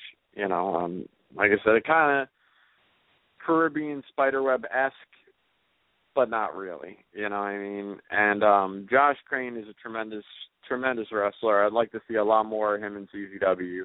Um he was a Drake Younger trainee and um you know, it was good to see him. Obviously you want to see a lot more of him. Going up against Matt Tremont, you know, kind of the favorite to win the tournament. And uh, you know, first round you can't expect him to um advance, so, you know, it's it's kind of a kind of a given but you know, it wasn't bad at all. Um, next match was Danny Havoc versus Ricky Shane Page in a light tube bundles match. Now this was this was the show stealer right here. Um, light tube bundles, you almost cannot go wrong. Now I'm not saying that's all that made this match because the talent in it is is tremendous. But light tube bundles, you can almost not go wrong. You use them in the right way they make a giant fucking impact. Um, obviously, you know, you got to pick. Yeah, I mean, you got to pick your spot. Can't have, you know, the whole first round's like two bundles or it'll get boring. But this is one of those steps that it, it's hard to go wrong. If you have the right talent in the ring like you do here, um, it, it's kind of a win-win. And and this match, both talent-wise and stipulation-wise, was booked to succeed, and it did absolutely insane spots out of the um Danny and, and Ricky. And uh, you know, Ricky took the light tube in the mouth and then Danny ran him into the post. I mean just absolutely fucking crazy shit. He took like a um uh fuck man. Danny took a like a choke slam to the outside through light tube board or I mean just just crazy shit. And there was a ton of salt in there, just completely coated his head. Um, the finish with the um, the light tube board on the, uh, I believe it was a sideways ladder, or, or was it on chairs? I, I think it was on yeah, it was on chairs that were set up the way that they don't really give too well. Um, that you know, making it that much more dangerous and stand out that much more, and a fucking superplex off of that, just absolute brutality. Danny after the match, which I really didn't, you know, you saw the blood all over the side of his head, but you really didn't notice as much in the live crowd as you did on the uh the eye pay per view. Is he had blood pissing out of the side of his head. I mean, it was like a straight up stream coming out of the side of his head fast. Like, holy shit, like a lot of fucking blood. Um, so I mean, just absolutely insane match. You know, nothing more I can really say about that. One more thing I actually do want to point out, and I'll uh, jump ahead just a little bit, you know, to point this out, is uh Danny Havoc. Big fucking shout out to that guy. First round he comes out with a JC Bailey shirt on, and second round he comes out with a brain damage shirt on. So you know, I thought that was just a really, really nice tribute to two guys who would absolutely be in this tournament if they were still here. And um yeah, I just thought that was an awesome tribute. So big shout out to Danny, of course. Um next match you had Conor Claxton versus DJ Hyde versus Nick Gage and a fans bring the weapons match. This was probably the second best match of the first round. Fans bring the weapons is hit and miss. Um there's ways they can do it which you know it doesn't go over as well as others. Um it had it had its ups and downs. Um its first down would be DJ Hyde starting the match in the way that I just got finished uh, with my show with Masada last week. He agreed with me that it's a ridiculous, ridiculous move for you to smash light bulbs on your own head before the match because now it makes shit look less dangerous. So who's the first one in this tournament to violate that shit? Oh, of course, DJ fucking Hyde.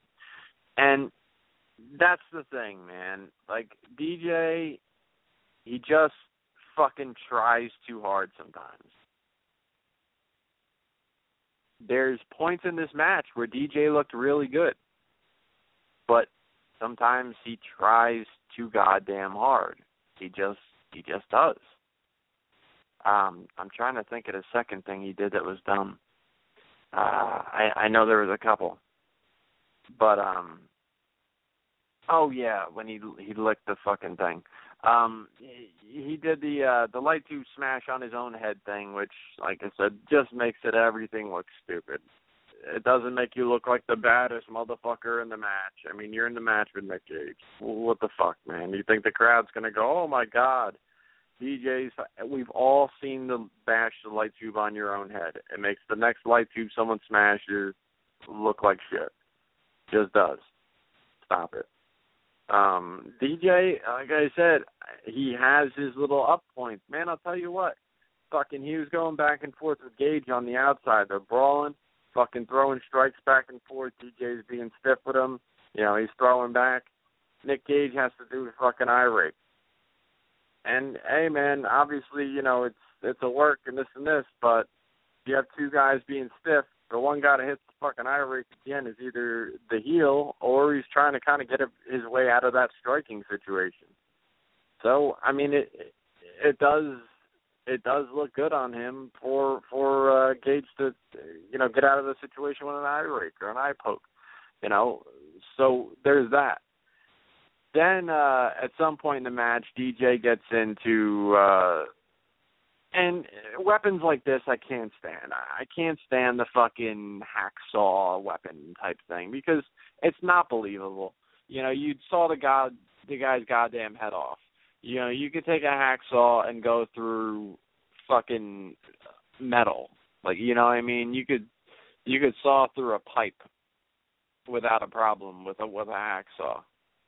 So to pull out a hacksaw and start really going at a guy's head, eh, come on, it, it's it's a little unbelievable. So it, it's fine, you know. You do whatever, that's fine. But then fucking DJ has to do the look how crazy I am, lick the blade of the hacksaw, and then stick his tongue out afterwards, and just just looks like a fucking goon. It doesn't. This shit doesn't look cool. It looks like, oh god, come on, dude, enough of this shit already. Um, it, it's just dumb. Um, I also personally don't like the sexual um additives in deathmatch tournaments. Like enough with the fucking dildos and the fucking blow up dolls. To me, it looks like shit. You know, I mean, we're trying to sell fucking violence here, and it's you know, might as well just like one guy wrestle the match with a fucking clown nose on. Like it. I don't know. I, I just that's that's my personal thing. Obviously, not everyone feels that way because there's people who show up with cardboard cutouts of a fucking a, a broad with her legs open and uh a cardboard penis and sticking in and it says DJ on on the chick. I, I don't know. I mean, there's obviously people who do enjoy the uh the sexual aspect of male deathmatch wrestling. I, I I'll never get it, but that's just my own type of thing that I, I'm not into so much. Um I it's weird how I look in other directions for my sexual entertainment than uh you know professional wrestling. It's uh just again to each their own. Um Conor Claxton wins this match and I like the finish spot. I don't think it went down as it was supposed to because uh I saw some behind the scenes uh you know, they showed like a behind the scenes video or someone took pictures or something of them sawing the the cinder block to gimmick it. And I think it was supposed to break when DJ turned around with the lariat. Uh he went for the lariat. Claxton hit the uh you know, brought up the cinder block and um yeah, and then rolled him up after you know he's he's clutching his arm. Um, he goes over in the first round, which I personally I don't have any problem with because uh, you know Conor Claxton to me is the future of fucking CZW. He's the future of uh, you know death matches.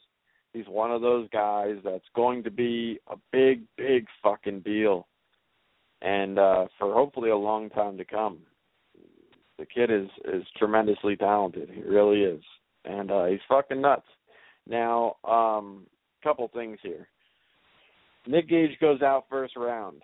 Well, Nick Gage also has a booking in fucking uh, Great Adventure over with JCW.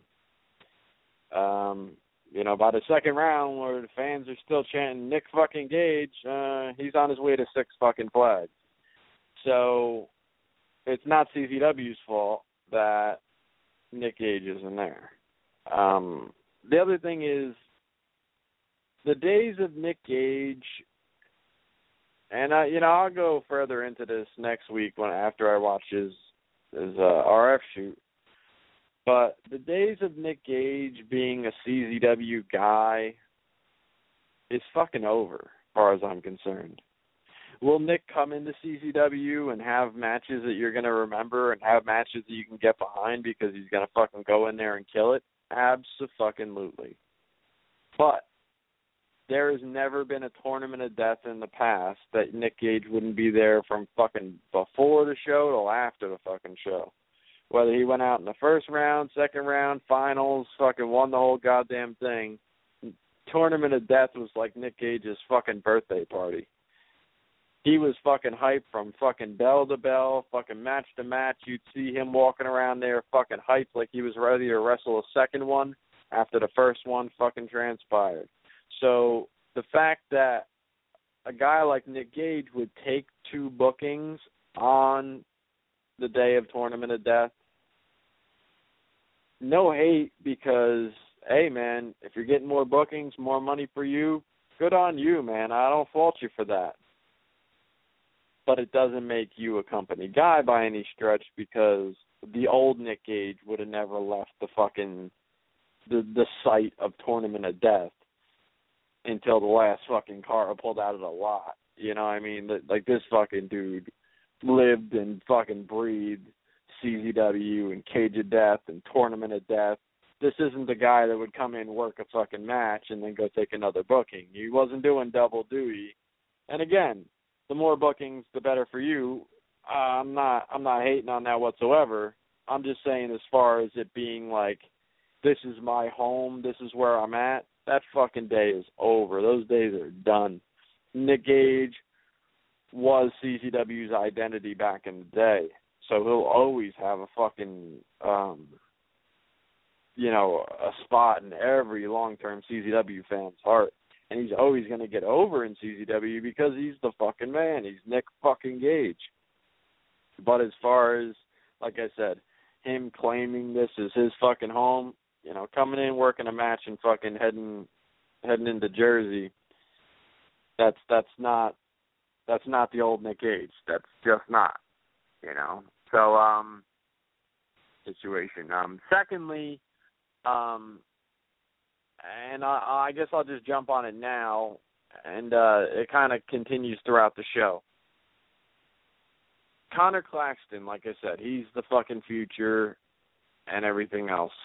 Um, another thing that I feel like took away from the violence quite a bit in this tournament is you cannot upstage your tournament of death performance with previous matches. You just can't. I mean, this is tournament of death is where you step it up to the furthest extent that you're ever going to step it up. Same thing goes with cage of death. You know, you don't you don't do the craziest shit of your career a couple months before that and then come into tournament of death and do half of that. So I've never been a take your shirt off guy. I, I honestly think it sounds hugely homosexual. Number one. Um, number two, hey man, this fucking guy is out there taking fucking bumps into piles of light tubes. If if uh you know, if if you took your random average guy in a fucking winter coat and said, "Hey, man, can I fucking hip toss you into those fucking light tubes over there?" You'd be like, "Oh, fuck yourself." So fuck a t-shirt or fuck a a tank top. You know what I mean? I'm not I'm not the guy calling a guy a pussy for wearing a t-shirt in a fucking death match. Pretty sure it's dangerous either way you look at it. I'm not that guy. But tournament of death, if the majority of the tournament is wearing their shirts, eh, especially when Conor Claxton last fucking month was in CZW, shirt off, death match in Jersey, and his back looked like the fucking wife beater's back. He was pouring fucking blood out of his back. His whole back was fucking just buckets of blood coming out of his back. Tournament of death, you wear a t-shirt throughout the whole tournament. I, I don't, I don't think that that's all right. I just don't. You know, and I'm not, I'm not telling you, hey man, this is how you work a death match, or this is what we need to see. Dude, my thing is this: never take your shirt off. Don't take your shirt off a month before. You know what I mean? Like, don't don't go wrestle that fucking match with Danny Havoc and t- take your shirt off. Wear a shirt every goddamn match. And if you want to take it off, make sure Tournament of Death is the one day you do. You know what I mean? Don't not wear a shirt in death matches until Tournament of Death and then wear the shirt. That to me looked like shit. You know what I mean? Again, I I'm not doing this shit with a motherfucking uh a leather coat and fucking ski hat on. I I don't give a fuck, man. So I'm not criticizing this shit as in, hey man, I could fucking I'm not saying any of that. These guys are fucking animals doing this shit. But either way, it does reflect on the fans. You can't insult fans' intelligence. You just can't. Um I I had a great time. That there's nothing that's gonna take anything away from that. I had a fucking fantastic time. I thought it was awesome Of course, when you've seen 13 other ones live, you've seen the other, you know, 15 of them live because I've seen them all, even the three I didn't attend. Um, there's going to be better. There's going to be ones you liked better. But I have a, I have a fantastic time, you know. So it's that's that's irrelevant to me. You know, you could judge one against other, but I, I don't feel ripped off ever at Tournament of Death. So this is this is great. But um, I'm just gonna you know nitpick and point out what I what I feel like were the this somewhat of a you know downfalls or what were the the bad moments or or just general criticism on it. Um, then you had uh, Lucky Thirteen and Eric and Eric Ryan in an LOL match, and uh, this was uh, Legos and oranges and ladders. Um, all right, couple things here. Lucky's a motherfucking baseball player and couldn't hit Eric Ryan from two feet away with an orange. He's throwing these motherfuckers like opens a whole bag of oranges and misses them with like two, three oranges, hits more fans than he hits the fucking guy he's working. Then he fires one up. There was a uh, a bus that they parked back there, and uh fans were sitting on top of them and uh and whatnot. And he fucking fired a orange up onto the bus and had the dude catch it up there. He couldn't hit the guy two feet in front of him. Strange motherfucker. All I could think is, lucky being a baseball player, he must play the outfield because uh, he he was on point from that uh, from that distance. But that close up shit, uh, he can't be a pitcher. Can't imagine he's a pitcher. So anyway, um, I'm not really sure on the whole uh, orange deal. I mean, I guess it was made sort of for that situation, for the throwing of the oranges. But um I don't know, we were joking before the show saying like, well, what's next? You know, fucking barbed wire and blueberries, you know, they're gonna stick blueberries on each one of the barbs or oh, he stained the shit out of him in this match. Oh, look at all that blue, that's what he gets. You know, I I don't know.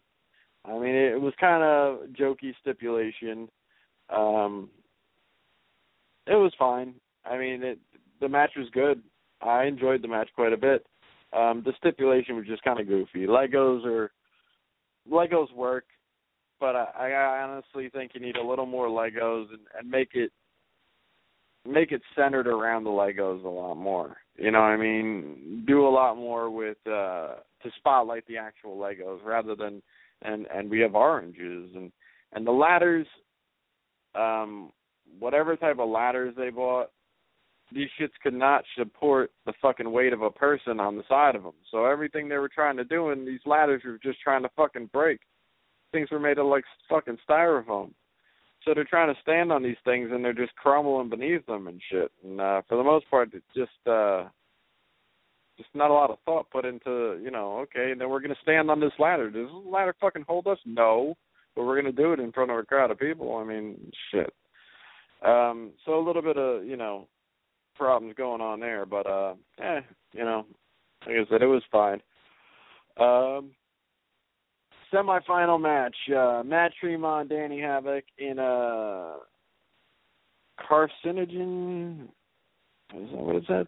Yeah, carcinogen carnage match. Uh I don't know, man. This this was a good match. Uh, you know, the two of these guys are probably the two best death match workers in the in the in the tournament right here. Danny Havoc is just fucking tremendous. I mean, he's he's probably the best in the country. Um, you know, great match. You knew it was coming down to these two. Um, and uh, Matt Tremont got the win. Yeah, it is what it is. Uh, it's a good match. Love to see these two guys work each other because they're just, like I said, the the uh the caliber of deathmatch wrestler these guys are is just through the fucking roof. Um next up was Conor Claxton versus Jake Crist. I didn't I didn't like this match much. There wasn't a whole shitload that stuck out about it. And uh you know, I mean it was either Jake Crist going to the finals, which again, not a deathmatch wrestler. So can he do it? Absolutely. Um he didn't do bad for himself, but in the same token, Jake Crist is going to be in the finals. Like Nick Gage is heading to fucking Jersey. Ron Mathis just won fucking Masters of Pain. Fucking uh, Josh Crane's a great fucking deathmatch wrestler. Ricky Shane Page just took a top rope fucking superplex into light tubes. Fucking um, but uh Jake Crist is going to be in the finals. Well, I mean, shit. Like in the other match, Danny Havoc is getting eliminated, but Jake Crist is going to be in the fucking finals. Uh, well, that's, I don't know about that. And then you got Conor Claxton, who, like I said, man, his fucking three matches with the Nation of Intoxication, his match with Lucky, the thumbtack match with Lucky, the scaffold match with Devin, and the panes of glass match with Danny Havoc. All three of those matches by themselves were better than any one match that he had in this tournament. And that's just the truth. That's just the absolute fucking truth. If he would have put on those fucking matches, you know, round one, round two, round three would have been those three fucking matches. That motherfucker would have been more over in CZW than anybody else in that fucking locker room. You could have had him fucking if you could have somehow set up the tournament where he wrestled fucking Lucky in the first round, uh Devin in the second round, and Danny in the fucking finals and those matches went exactly how those matches went, except for obviously Conor winning to advance, he'd be he'd be the most fucking over wrestler in CZW right this fucking minute. Now I'm not saying Matt shouldn't have won. Matt absolutely deserved it. I'm just saying as far as Conor's fucking matches went, I does he deserve to be in the finals? Yes, because of his previous performances going into this tournament. And you know, I don't think he did a horrible job in the tournament, but not finals worthy when it could have been Tremont and fucking Danny Havoc in the finals. You know, or obviously the much wanted fucking Tremont Gage in the finals. Tremont Gage is the main event in itself, so I do understand the decision not to make that the finals. Plus, Gage had another booking. Um, but I mean, there's no maybes about it. Whether you can make another show out of that or not, pull the trigger on that at fucking Tournament of Death. That fucking crowd is as hot as you can possibly fucking get it going into the finals. Nick Gage versus fucking Matt Tremont in the fucking finals of Tournament of Death. You're not going to get a hotter Tournament of Death crowd than what that would have been. I understand you don't want to blow it and have uh you know lose a main event on a future show um but in the same token that would be the way where you had the fucking crowd absolutely on fire at the uh you know at the end of that show either way um so that there's that so now you got your finals Conor Claxton Matt Tremont is going to be the finals uh, another non-tournament match: Dave Crist versus Devin Moore in a scaffold match. I mean, what can you say about Devin Moore in a scaffold match? He's the fucking king of the scaffold match. Fucking guy is just tremendous at scaffold matches. He's he's fearless. He does shit off those scaffolds like like he doesn't he doesn't think he can break some shit when he lands. Which clearly he can because he, he's done how many things uh you know without incident dude is is great at fucking coming down from heights. Devin is just one of them fucking guys, and and that's he shines his ass off in uh in scaffold matches. Dude's a fucking risk taker, and he does that shit without incident. Um, you know what can you say? Dave Crist gets a win. Sometime during this match, I don't know what the fuck he was going for, but um, I don't think there was anyone on the other side of the rail yet because right at the beginning of the match, all the other guys ran back out and it turned into like a whole, almost like a six man rather than the one on one. Um, but I don't know what the fuck he was going for, but Dave ran and did like a fucking flying back bump, like crowd dive shit when there was nobody in the fucking crowd but fans and just knocked the shit out of this dude, man. This dude is sitting in his chair, and Dave took like a fucking sprinting, fucking leaping back bump and and hit the dude, like kicked the dude backwards. And he was the only one Dave came in contact with. Like he, Dave wasn't even close to a fucking wrestler. He killed this motherfucker as if like he had heat with this dude, and I don't think he did. But he hit that motherfucker hard that shit would have I would have been fucking furious. You know, no no disrespect to Dave, but I would have been fucking furious because it wasn't like the two of these dudes came over there. Like he just overshot the fuck out of whatever he was going for and landed dead on, fucking dead on to this fucking fan and nobody but this fucking fan. And he just fucking ate shit off his fucking chair and was rubbing his fucking jaw because it looked like dude hit him in the jaw with like his leg or his foot or some shit, man. Fuck all of that.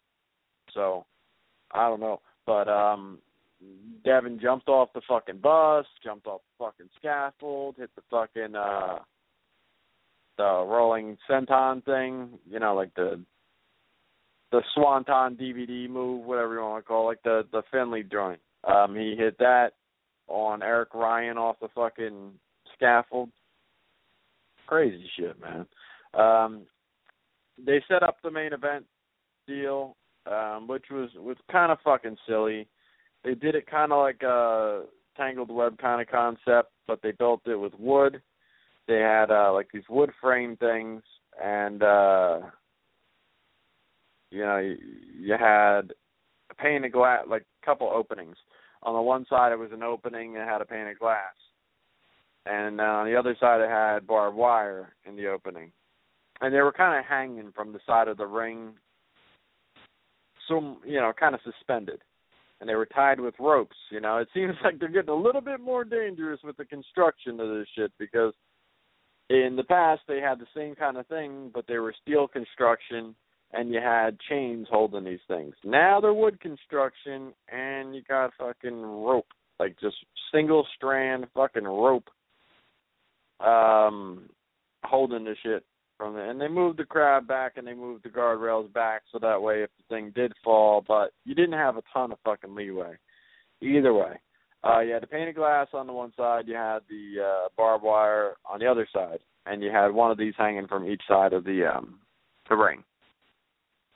Um so what what you know purpose this really served i i'm not really positive because they took the bumps on the glass side they didn't hit the barbed wire portion of those on either side of the ring.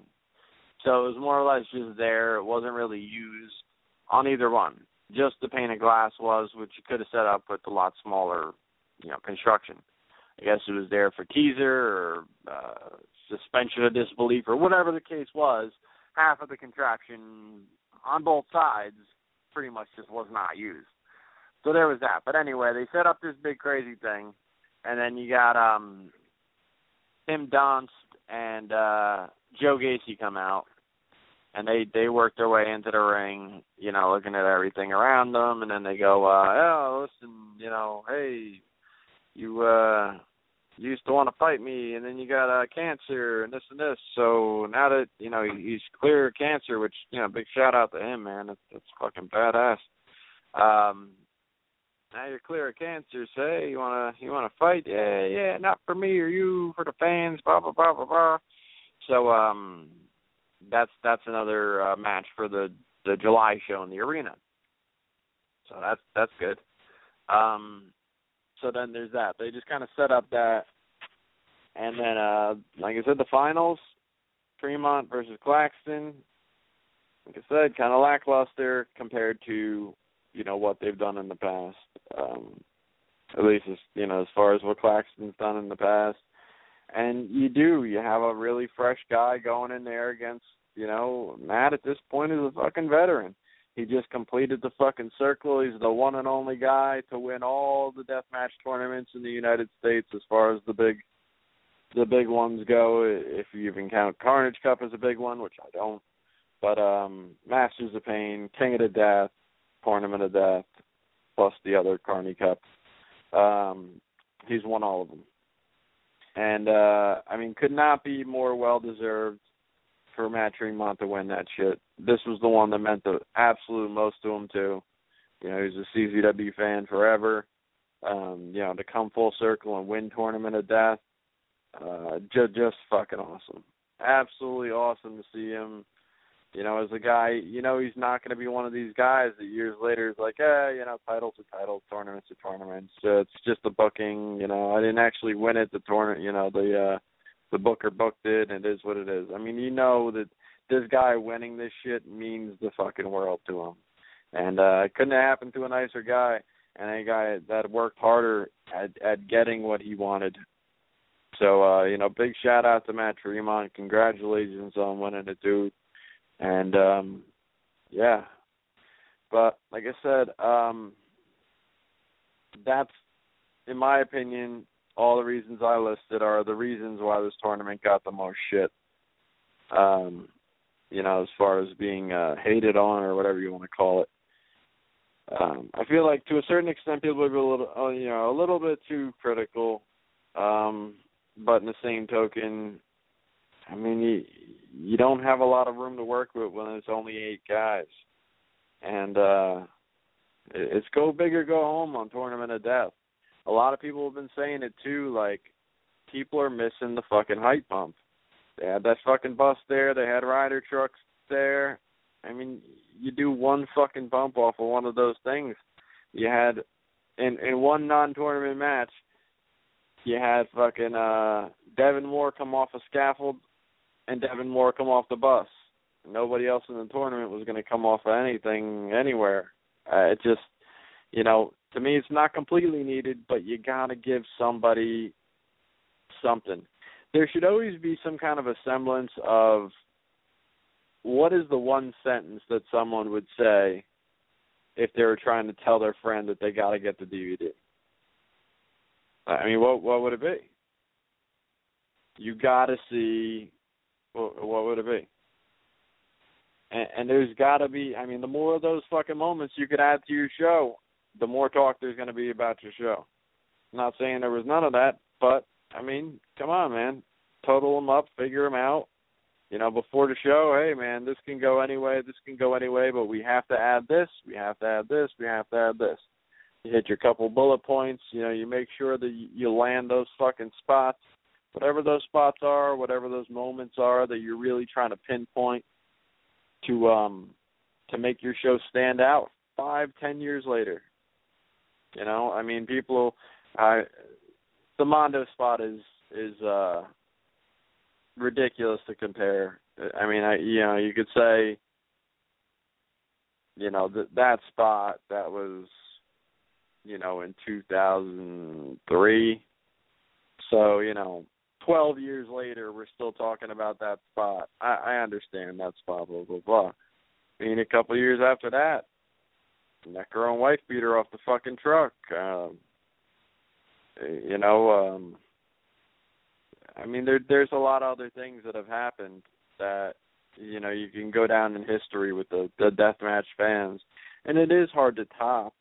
I'm not saying top, just put out an attempt to do something. And it has been, you know, a little while since they've done the hype bomb thing. They did some scaffold stuff with Kasai last year, and that's great. That's awesome. But um you know, there there's little things that they could do. Um CZW's got, you know, a lot of lot of things going in their favor. I think um uh, what's his name's due back. Uh, Aaron Williams is due back any minute now.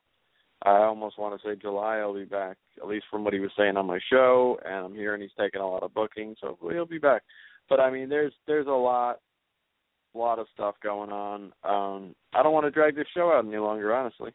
So um, I'm not going to search for anything more else to say. I I know that there's other things I'm missing, but um, in the same token, I gotta go to fucking bed.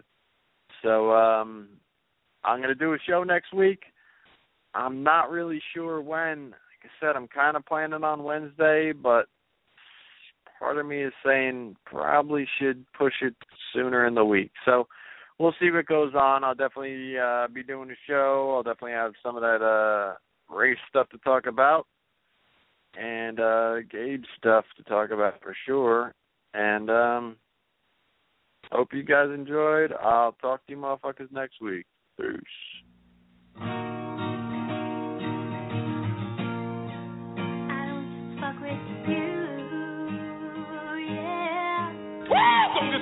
Woo!